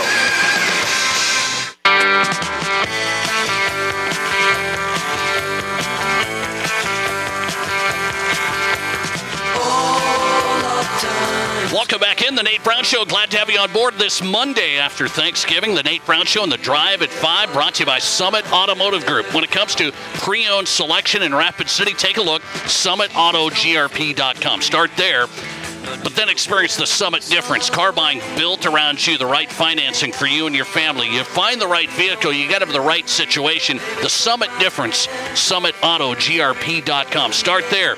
The Drive at 5 of the Nate Brown Show with Jake Sorensen coming up from Lincoln, Nebraska, 93.7 The Ticket. What's the reaction for the Huskers? Where are they going from here? 5 wins. Couldn't quite get to the bowl eligibility. Get beat by Iowa. Jake Sorensen coming up from Lincoln on the Huskers. FCS college football playoffs getting interesting this weekend. South Dakota taking on Sacramento State. South Dakota State in good shape with Mercer coming in. Sam Herder, FCS national writer on the FCS playoffs. And FCS football losing another team today. They're going to jump to the FBS. We'll get into it. Sam Herder's coming up. Okay, I want to get to this really quick. We talked high school football because that was what was on the docket at the Football Advisory Committee today. They had their meeting. And then these other sports have their meetings. So coming up this week is volleyball. Now, what's going on? Volleyball Advisory Committee, that same story like football. It's coaches, administrators, ADs. They talk about, should we tweak anything? Should we change the postseason? All of that stuff. It's good stuff. So football had theirs today. I just had Jake Terry on, if you missed it, from Elk Point-Jefferson. We got into the stuff they hit on. Now I'm going to go to volleyball/basketball. So basketball season's underway, right? Teams are practicing. First game for the Stevens girls is next week? Next Monday? Already? Okay, so basketball's underway. Here's the proposal that's coming to the volleyball meeting, / they want to do it in basketball as well. So this is a volleyball/basketball proposal. You know how it goes in the postseason now? If you don't, here's how it works. So AA basketball, the big school, Stevens Central, okay? They play out the regular season. You have seed points and you follow along, and then there's no more districts, none of that. So we used to have Stevens Central playing a district championship, another third round of the Rapid City rivalry. The place would be packed. The winner would go to the state tournament. I liked that format. I'm biased. I'm West River. I liked how that went. Great for the schools, great for the players, and you get a team into the state tournament after a district championship, a great environment. They tweaked it. They changed it. I've lived with it. I don't love it. Some people like the SODAC 16. So instead of playing districts now, district tournaments, you just seed them 1 through 16, and it's the crapshoot one-game winner. If you win your matchup in the 1 through 16, you make the state tournament. You don't have to win a couple of games. You don't have to go through your district championship or work back through the regional game. So we go 1 through 16. The winners of those, there's your 8. You're in the state tournament. They also do that Class A and B a little bit differently. You play a little region stuff first, and then it comes down to the final two teams in your region. They go SODAC 16, you're following it. The one-game winner, you're in Class A and B. Here's the change that the proposal is saying for volleyball and basketball. Instead of now even keeping it regional action, for the top two teams in each region to make the SODAC 16, they want to go in Class A and B, just take it statewide and go 1 through 32. So no more regions at all. No more St. Thomas More, Rapid City Christian regional champion or regional top two. They would essentially put St. Thomas More and Rapid City Christian, well, wherever you're seated, you're going to play whoever from East River or wherever, the one-game winner of that. Then we'll take it down to 16. Then we'll take those to the state champion or to the state tournament. My argument is this: we are still getting great teams into the state A and state B, volleyball and basketball. You're still whittling it down from the region top two teams. They then go to the SODAC 16. The winners of those games does not guarantee a region into the state tournament. You're following, right? It's not like we're guaranteeing a region like, oh, we're going to guarantee Rapid City Christian or St. Thomas More makes the state A tournament. That's not the case because you've got to win your SODAC 16 game. But there's a push to keep this going, expand it. Don't even let the regions face off in the SODAC 16. Let's just go 1 through 32.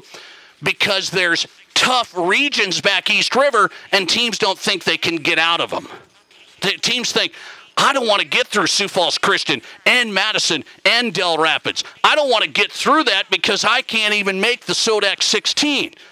But I never remember years ago anybody East River worried about St. Thomas More, Red Cloud, Custer, all in the same region. You remember St. Thomas More, Custer, Red Cloud? You remember some of those basketball teams? I don't remember anybody worried that we were getting left out of the State A tournament. We had top teams when Custer and St. Thomas More would do battle. St. Thomas More and Red Cloud would do battle. Top teams in Class A. And nobody back East River said, yeah, those West River teams are really good. They're all in the same region. That's too bad. Only a couple of them are going to make it out of there. Maybe one. But now East River teams are, well, we're in a tough region. Let's just lay it all out. 1 through 32 so we don't have to worry about the regions. Let's just lay it out 1 through 32 to see how many East River teams we can get in the state tournament. Let's lay that out. We already break it down to the SODAC 16. Each region is not guaranteed a spot in the state tournament. You're going to get the best 8 there. What do they always tell me? If you can't get out of your region, you just need to improve. You need to get better. That's what they always tell me about our football teams out here. They say, you got to get better. Sorry. But now we're trying to, another proposal, 1 through 32. Let's seed them out 1 through 32. And we've already tried it, and it hasn't worked. Meaning they've tried the proposal. People have not brought it forward to keep this thing going. I believe it's fine where it's at. Sodak 16 still gets the best 8. If you can't get out of your region to get into the top 2, I don't think you're going to make the state tournament. Back with Jake Sorensen next from Lincoln, Nebraska, talking Huskers on the way. You're listening to The Nate Brown Show. Save big money right now at Menards. Keep your devices powered with Energizer Max batteries. They deliver consistent performance and have lasting power. Max technology provides a 10-year shelf life. Energizer batteries are a great stocking stuffer or companion gift to go with your battery-powered electronics. Pick up a 16-pack of AA or AAA batteries for just $9.99 each. Plus, a Menards gift card always makes a great gift idea. Price is good through December 3rd. Boy, season's greetings to you all from Menards. Hi, folks. Kevin McPherson, McPherson Auction Company. We are conducting an online-only land auction on Cyber Monday, November 27th. Approximately 160 acres located 11 miles west of Platt, South Dakota on Highway 44, just 3 miles east of the Platt Winter Bridge. Farmers, developers, investors, take a look at this property. Co-brokering this land auction with Travis Agency out of Platt, South Dakota. For pictures, details, and a drone video, and to bid and buy, go to McPhersonAuction.com.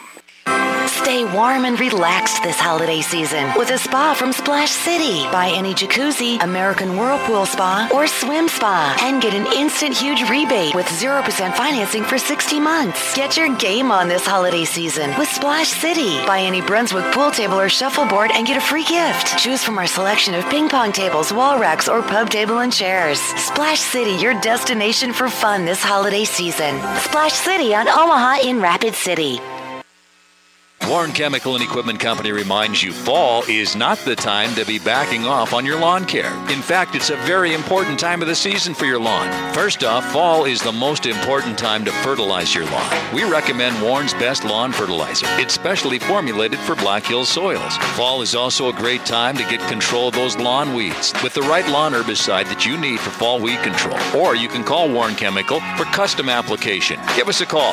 Warren Chemical and Equipment Company, 342-7644. Hi, this is Shane Griffin. I'm part of the Will Dixon Real Estate Team. I know what it's like looking for a new home or your family's first home in the Black Hills. That's why I specialize in helping the first-time homebuyer make their dream of home ownership a reality. I'm also a veteran, and I'm proud to serve military members in the Black Hills. Our team at Will Dixon Real Estate has great relationships with local lenders. Whether you're looking at buying or selling, just Google Shane Griffin Keller Williams. That's Shane Griffin at Keller Williams to take your first step into your new home. Live from the Anytime Auto Sales Service and Details Studio, sales, service, and recreation, this is Fox Sports Rapid City.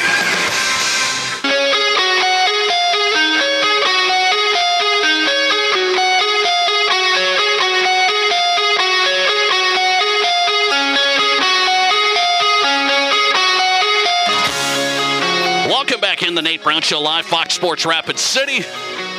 Fired up on this Monday after Thanksgiving. You would think, well, I mean, I haven't been able to talk to, sports for about 5 days. All pent up rage. It's all good, man. South Dakota Sports Talk Show. Listener text coming in on South Dakota high school basketball and volleyball. I stand with Nate Brown on district play for basketball, volleyball. Yes, sir. Thank you. And we lost. Anyway, but I don't think district play's coming back. I wish. What I'm trying to tell you is let's not change it anymore. We already got the Sodak 16, 1 through 16 seeds for basketball, seeded out. The top 8 make the state tournament. It's fine. They're trying to now take it the top 32 and go statewide for Class A and B basketball and volleyball. And I'm going, it's fine to take the region's top 2, go to the Sodak 16. We're going to get great teams of the state tournament. We don't need to go 1 through 32 because we're worried about some regions being too hard for teams. All right, Jake Sorensen's on tonight from Lincoln, Nebraska, hanging in. He's on in the mornings, 93.7 The Ticket. Sorensen and Sipple down there. Their brand new studios. Jeez, it's good stuff. 937 Jake Sorensen. He's on X Twitter. Huskers lose to Iowa. Stuck on 5 wins. What was the rest of your weekend like, Jake? Well, I guess it is, Nate. Thank goodness the Dolphins won. I'm a big diehard Miami Dolphins fan, so thank goodness for those guys. And then Nebraska basketball is 7-0. Whoa! So for the first time since 1992-93. So we'll take that as a win, with a nice win on Sunday against a bad Cal State Fullerton team. But I would say if we didn't have those, it'd be a very, very rough weekend for me. Okay. But thank you. Thanks for those two schools, or those two teams. How disappointed are the Husker football fans on your show this morning? Let's think about this, Nate. Go back to the end of October. Nebraska is probably maybe a surprising, but they're 5-3. They beat Purdue 31-14 in Lincoln. It was an ugly game, but they won by 17. Next week you got Michigan State, who's lost 6 straight games. All right, let's win that game and get bowl eligible. Nope, lost that game 20-17. Nervous energy comes into the fans, and for good reason, because they lose to Maryland 13-10, Wisconsin in overtime, and then again 13-10 to Iowa. So with the way October ended, knowing you needed one game to get to a bowl game and losing all 4, it's rough. Fans are trying to rationalize and say, well, we didn't have high expectations. And I'm like, hang on a second. You were 5-3. Don't forget where you were at. So I might be more critical of the season than others are, but oh, you are. Okay. So, but yeah. I can't categorize it as a meltdown. And the reason I say that, and I'm watching the Huskers, not as in depth as you, but I don't see a meltdown. I see a bad quarterback situation that they could not overcome. Is that too easy on it? That's probably a good way to describe it. I mean, the sad thing is this defense was good enough to win 8 or 9 games, and they won 5. And it's unfortunate. Same thing happened last year. They figured out after the first 4 games they were a good defense, and it was too late. But no, the quarterback situation was troublesome. You know, Jeff Sims was the guy off the bat, and that was a mistake. You know, he had so many turnover issues at Georgia Tech that's just who he is. You think sometimes you can fix a quarterback, but in his case, you can't. And he was benched for good reason with injury, and then never came back after the injury. When he did, in minimal playing time, it was not good with turnovers. But Heinrich Harburg had a good stretch of play in October, late September also. But he's just not a great quarterback in terms of passing. His 50% accuracy, it's what he was in high school, also at a small school here in Nebraska. So got kind of a funky Matt Stafford delivery, but not quite the same talent as Matt Stafford. Let's go with that. And then Chuba Purdy was banged up all year, had kind of a groin injury, played well against Wisconsin, up 14-0, and things fell apart. And then, you know, as the crippling pick against Iowa to end the game. So I think you're right that the quarterback let Nebraska down. But here's a stat for you, Nate. This is going to shock you. Nebraska this year had 30 turnovers, worst in the country, and 24 of those were courtesy of the quarterback, either a fumble or an interception via the quarterback. Worst in the country. That's a killer. By the way, here's the one thing I'm with you on. Maybe more things, but the one thing I'm with you on, and I don't know if Husker fans maybe realize this, they're smart. A lot of them have to. So the Huskers stuck on 5 wins. They lose to Iowa. It was close. I understand. But you went back all the way to October, couldn't get past the 5 wins. The schedule was easy. I mean, It's not going to get much easier. That's the killer. What does Matt Rule say about that? Well, I think he's got to be positive. You know, I think as a fan, you see that, you say, wow, it can't get much easier. But I got to tell you, Nate, if during your break, look up Nebraska's schedule in 2024. It's pretty easy until the last 5 games. If Nebraska finds a competent quarterback, and this defense will be mostly intact. There's a couple guys at graduation, but there's a real path to 7-0. You might laugh and say, "Okay, Jake, whatever." They play their first 4 games are at home. They play UTEP. They play Colorado, who of course fell apart. They play Northern Iowa. They play Illinois. The first 4 games, those are all at home. They go to Purdue. They come back and they play Indiana, and then they play Rutgers. So I mean, there's a path to 7-0 if they find a competent quarterback. But that's a huge if, knowing that they messed up badly this year in that regard. But you've probably seen this all throughout the day on Twitter. There's great quarterbacks going in the portal all over the country. Yeah. Will Rogers, the quarterback, Will Howard at Kansas State in the portal. So they're going to have plenty of options to find somebody, but you got to find the right fit. And for crying out loud, can we reduce the turnovers to a respectable amount? Jake Sorensen on 93.7 The Ticket. His show on in the mornings. He's out of Lincoln, Nebraska, former Husker alum. So Will Howard, I was going to ask you about that. He hit the portal this afternoon. This is the Kansas State quarterback. Won the Big 12, got to the Big 12 title there, 2022. And that's a big name. Is Will Howard a guy, Jake Sorensen would say, if you can get Will Howard for the Huskers, you got to get him? Yes, 100% yes. Now, I hope they vet the process and go through a couple guys. But Will Howard, number one, he's played these conditions. Kansas State's basically Lincoln, Nebraska. You know, it's cold there. It snows. It's windy. It's rainy. The Big 12, I know, is kind of seen as not a physical conference, but there's some tough teams in that conference, and K-State's one of those teams that Nebraska would love to be like, a physical team that has a good defense, that runs the ball well, and Will Howard is way better than any option Nebraska has at quarterback right now. So if that was an option, I would say sign me up every day of the week. Okay. And then some. Do we have any idea a type of school that Will Howard, a guy at that level, it's hard for me to determine, Jake's like, would he go to Nebraska? It feels like, I hate to say, like Nebraska's not on his list. Is that off the mark? No, I think it's on the list. I mean, I think that NIL is a big deal, and obviously a lot of schools have good NIL programs. I think Nebraska is far better than Kansas State in terms of playing, you know, getting players played. So if that's the ultimate goal for Will, is to find a place that is still in a Power 5 conference that can get decent money, decent exposure. Nebraska's a great fit. I mean, this is a program that has a good defense, so that, you know, can win you games.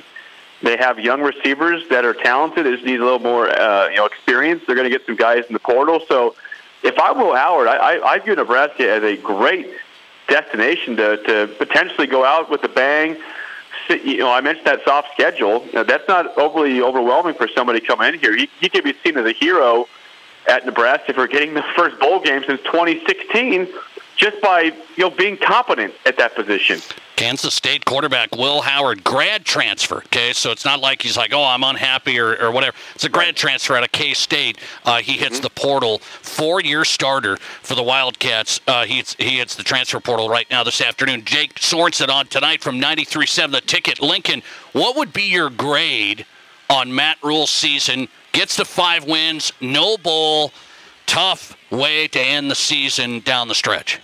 Well, I'd say this, there's two grades. If we're looking at the end of October at 5-3, I'm giving him an A-, and I'm happy to say this is great. And I'm telling you, Nate, I've been the most critical, I think, guy in the media I've seen in terms of grading this guy. I'm giving him a C- though. I mean, he went from an A- to a C-, and if he had simply just won one game in November, it's probably a B to a B+. So the bowl game's not important to you. It is. I mean, again, Nebraska is a team that was not – I mean, they have flaws. Don't get me wrong, they have flaws for obvious reasons. Their offense was very flawed. But this defense was good enough. I look at Iowa. I think Nebraska's defense is very similar and competent to Iowa. They just force more turnovers. And Iowa's 10-2. And is their quarterback that good? The answer is no. Deacon Hill is obviously a backup that is more of a fullback playing quarterback because of the injury to McNamara. But they found a way to be 10-2 with a low-scoring team that relied on defense. So yeah, I think this defense could have helped Nebraska and could have got them, more wins. So because of that and the fact they just didn't do it, I got to go to a C- because this you said it yourself earlier. This was such an easy schedule, and they blew it. And November has been so crippling for this program ever since the Mike Riley days. They just have, Mike Riley, Scott Frost, now Matt Rule, have just suffered horribly in this month, and it happened again.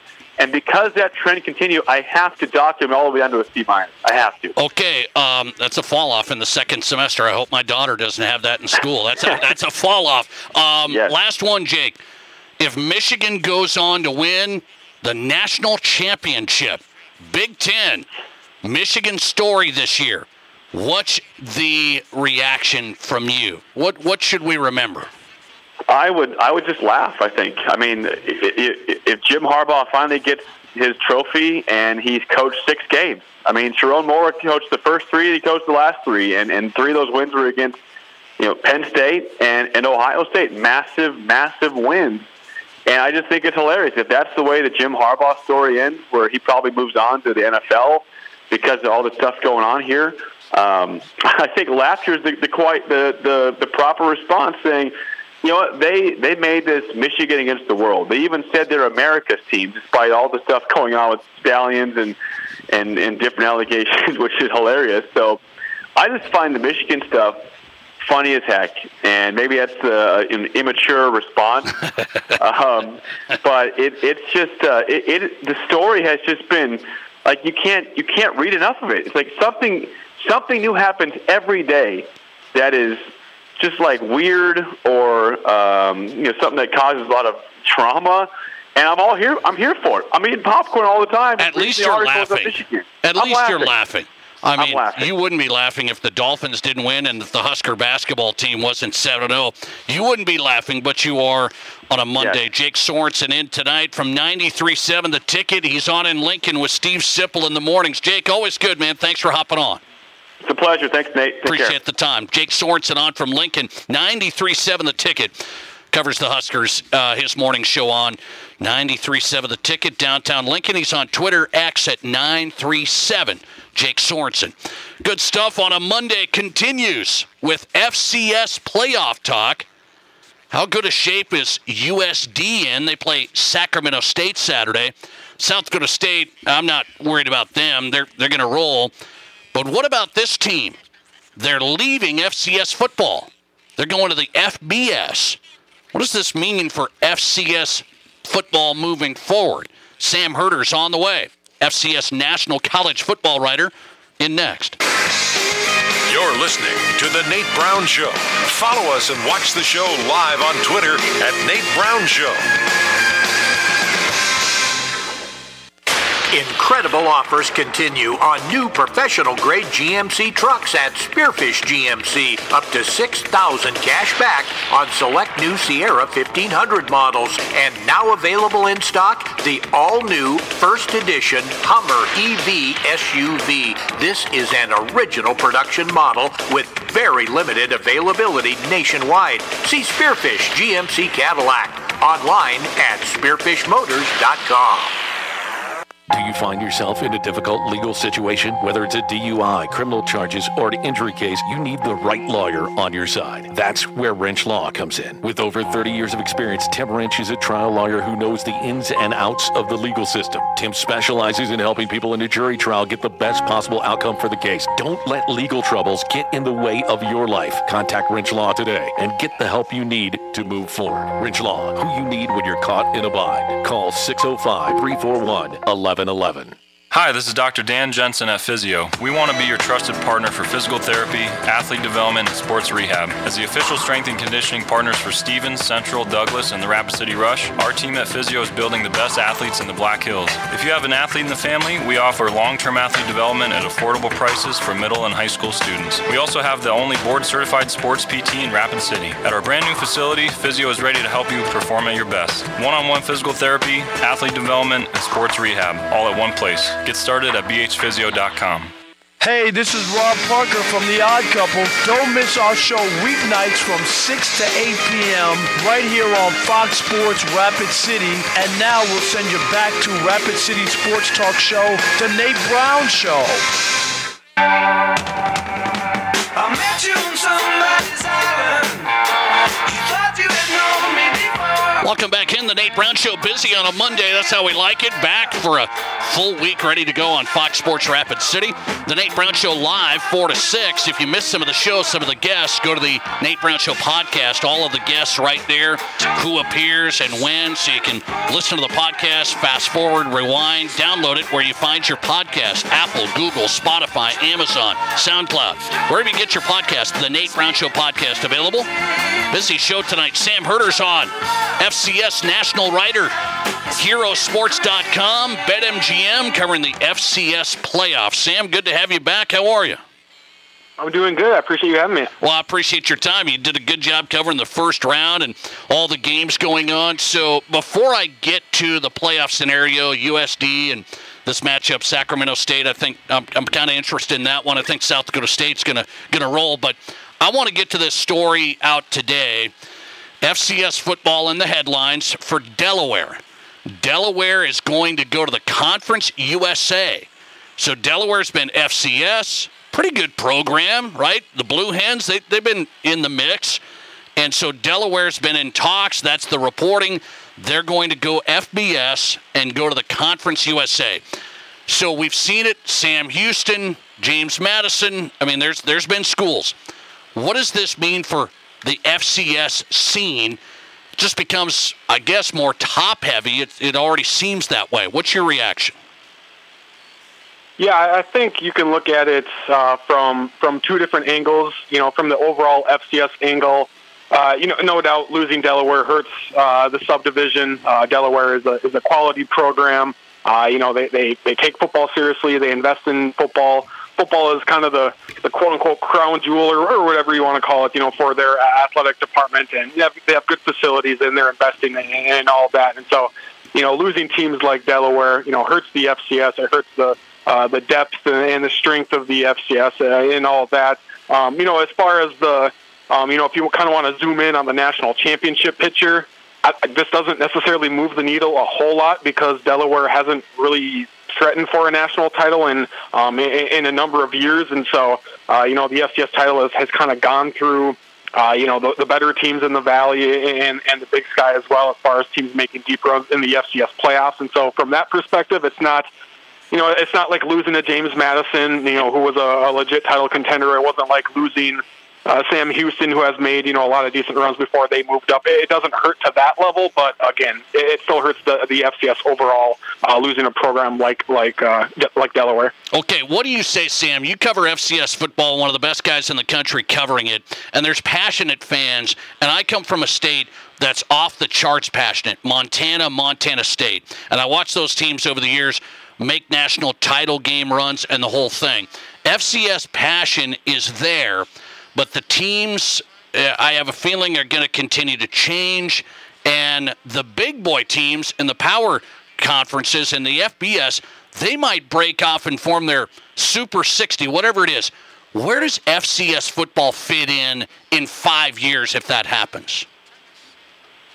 Yeah, I mean, that's kind of the conversation of, you know, where does this all this lead, you know, for the FCS? You know, I think there's always going to be in FCS 5, 10, 20 years from now, whether it's called the FCS or, you know, Division I, AAA, you know, whatever the case may be, there's always going to be, you know, a spot for the FCS for, you know, Division I athletic departments that, you know, maybe they don't fund football or, you know, football isn't the top you know, sport at their school. Maybe they're a basketball first school, but they still want to have a Division I football team, but they don't want to pour, you know, just millions and millions and millions of dollars on it. You know, those teams, you know, still can be Division I, and still have Division I football programs, and that's where kind of the FCS fits into the landscape. Now, if the Power Five kind of splits off, which kind of seemed like a pipe dream for a little bit, but, you know, that seemed like the momentum is moving toward the Power Five schools splitting off and operating under their own governance structure. That kind of leaves, you know, the group of five to kind of figure out what they want to do. And, you know, do they keep the bowl system because there's some money there, or does the rest of the group of five, who's like 60-some teams, do they start their own playoffs?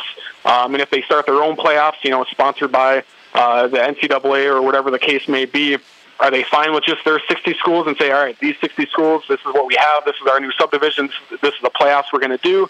Or do we want to expand our 60-team subdivision with the group of five teams and expand it with, you know, maybe 10 to 15 of the top teams in the FCS? And then you have the rest of the 120-some FCS teams, you know, still doing their thing. So there would be, you know, three subdivisions within Division I football potentially, you know, whether that happens, I don't know, but it kind of seems like that Power 5 split up is maybe looming larger than what it was a couple of years ago. Sam Herder, FCS national analyst. Find him at herosports.com. BetMGM covers the FCS, and we're in the playoffs, so let's go to this. USD is going to now face Sacramento State Saturday. So the Coyotes get Sacramento State. Could have been UND. What do you think of this matchup? Sacramento State out of the Big Sky at USD Saturday. Yeah, I mean, Sac State looked really impressive with their win going to UND, and that's not an easy place to get a win. But, I mean, Sac State has been up and down this year. They had, you know, the best FBS win of the season. They beat Power 5 Stanford. They've also had some lower moments. I mean, they looked pretty disinterested when they lost pretty big to Montana. And, you know, they struggled against UC Davis to kind of stumble into the FCS playoffs. And so I wasn't sure, you know, the psyche of Sac State. But when they put it all together, no doubt they are a very talented team. And they have really good athletes on offense. They have, whether it's running backs, wide receivers, you know, their tight end, Marshall Martin, is really, really good. They do a really good job of getting these guys the ball in space, and, you know, they can make you miss. And so I think that's going to be the fascinating matchup, is seeing that Sac State offense and the explosive offense going up against a really sound and fundamentally disciplined South Dakota team that doesn't miss a whole lot of tackles, but Sac State has a lot of guys that can make you miss tackles because they are so good in space. And so it's going to be a really fun showdown watching that one. Give me your game of the week in round two. Yeah, I think you have to go North Dakota State going to Montana State. That is maybe one of the more juicy second-round matchups we've seen in quite some time, because I do think, you know, NDSU is playing like a top-8 team in the FCS right now. They didn't get a top-8 seed, but I think they're playing like, you know, one of the top-8 teams in the FCS, and the Bison are playing their best football right now. On the flip side, Montana State has kind of, I don't want to say they're stumbling, you know, into the playoffs, but they, you know, their performance against Montana did not look good at all. But we've seen that before with the Bobcats, where they had a bad loss to Montana a couple of years ago, and then they went on a really nice run in the FCS playoffs. And so we'll see if this year's version of the Bobcats can do that. But, you know, you have an NDSU team that's playing really hot going up against Montana State team that hasn't lost a home game since 2019. And so that's going to be definitely the most intense second-round matchup, in my opinion. Okay, and I haven't mentioned the Jacks because I fully expect they're going to roll here in the second round, and then things might get a little more interesting for the number one seed in the country. Sam Herder's in, FCS national writer, herosports.com, BetMGM. Follow him at Sam Herder FCS. Sam, always good. Thanks for hopping on. Yeah, thank you. I appreciate it. Appreciate your time. As always, follow him there. Hero Sports, Sam Herder, national FCS writer, covering the FCS playoffs. USD, Sacramento State. It's a game to watch. Nobody's really thought USD could do what they've done. Can they get out of the second round? The Yotes take on Sacramento State Saturday. Who's hot, who's not? Wrapping up the Monday show. There's a new bowl game, I think, here. They got a new plan for the winner of their bowl game. It's in my Who's Not. Hang on. This is the Nate Brown Show. I am here with Weston and Tanisha Chapman from Black Hills Tire. We're the neighborhood shop for the whole town because we will pick up and deliver anywhere in town. We will do whatever we can to help anybody. It's important to us that somebody can say, like, hey, my mom needs something. They need this, and I know you'll take care of them. I think that means more to us than anything is when somebody will say, like, I need somebody in my family taken care of, and I know you guys will take care of them. And that's just because that's community to us. We all help each other out. We can create this community together. Check us out at blackhillstire.com. Here's your Fox Sports Rapid City forecast. Mainly cloudy skies expected tonight with a low of 24. Winds out of the southwest 5 to 10 miles per hour. Daytime highs approaching 53. Tomorrow, clear skies. Lows dip down to about 26. Tomorrow night, mainly clear skies. Highs level off around 50. Wednesday, under mainly sunny skies. 37 Thursday. That's your forecast on the Black Hills Sports Station, Fox Sports Rapid City. Currently, it's 31. As the chief buffet officer here at Pizza Ranch, I get all kinds of buffet questions. Here's one from Cole. Is there a real cactus in your cactus bread? Great question, Cole. No, there is no cactus in our cactus bread, just sweet cinnamony streusel. It's on our buffet every day, along with pizza, chicken, ice cream, and all your other favorites. Even better, at least for your parents, kids eat free on Tuesday nights. And don't worry, Cole, there's no coal in our coleslaw either. Pizza Ranch with 2 Rapid City locations and pizzaranch.com. Live from the Anytime Auto Sales Service and Details Studio, sales, service, and recreation, this is Fox Sports Rapid City.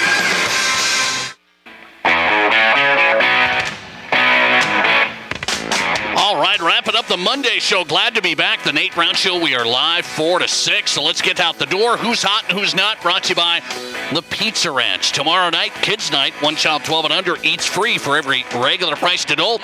The Pizza Ranch Buffet. Tuesday nights, kids' night. Buffet open till 8. Make plans now. In my who's hot category, who else would it be? I mean, who else would it be, guys? The Denver Broncos have won 5 in a row. Matt Kearney rolled his eyes, but who else would it be on a Monday? They have the longest winning streak in the NFL. And Russell Wilson has 20 touchdowns and 4 interceptions to lead the NFL. All right, that's it. I mean, that's all. Do I have to say anything else? Anyway, in our Pizza Ranch Who's Not tonight, this is a good one from the Kearney files. I didn't see it, but we got to get it to you. There's a bowl game called the Pop-Tarts Bowl. It replaces the Cheez-It Bowl. You know what I'm talking about? Okay, so Pop-Tarts Bowl now. But the new thing, for the winner, they're going to be able to eat the mascot. It's the first ever edible mascot. They're going to have, like, what does that mean? A real Pop-Tart? And a guy inside a real Pop-Tart? They're going to eat the Pop-Tart, the winning team, after the game. The first ever edible mascot at the Pop-Tarts Bowl. That's just, I'm not going to do that. What type of flavor is that Pop-Tart? Human? That's ugly. Back tomorrow at 4. Glad to be back. The Nate Brown Show podcast going up right now, and the Odd Couple is live.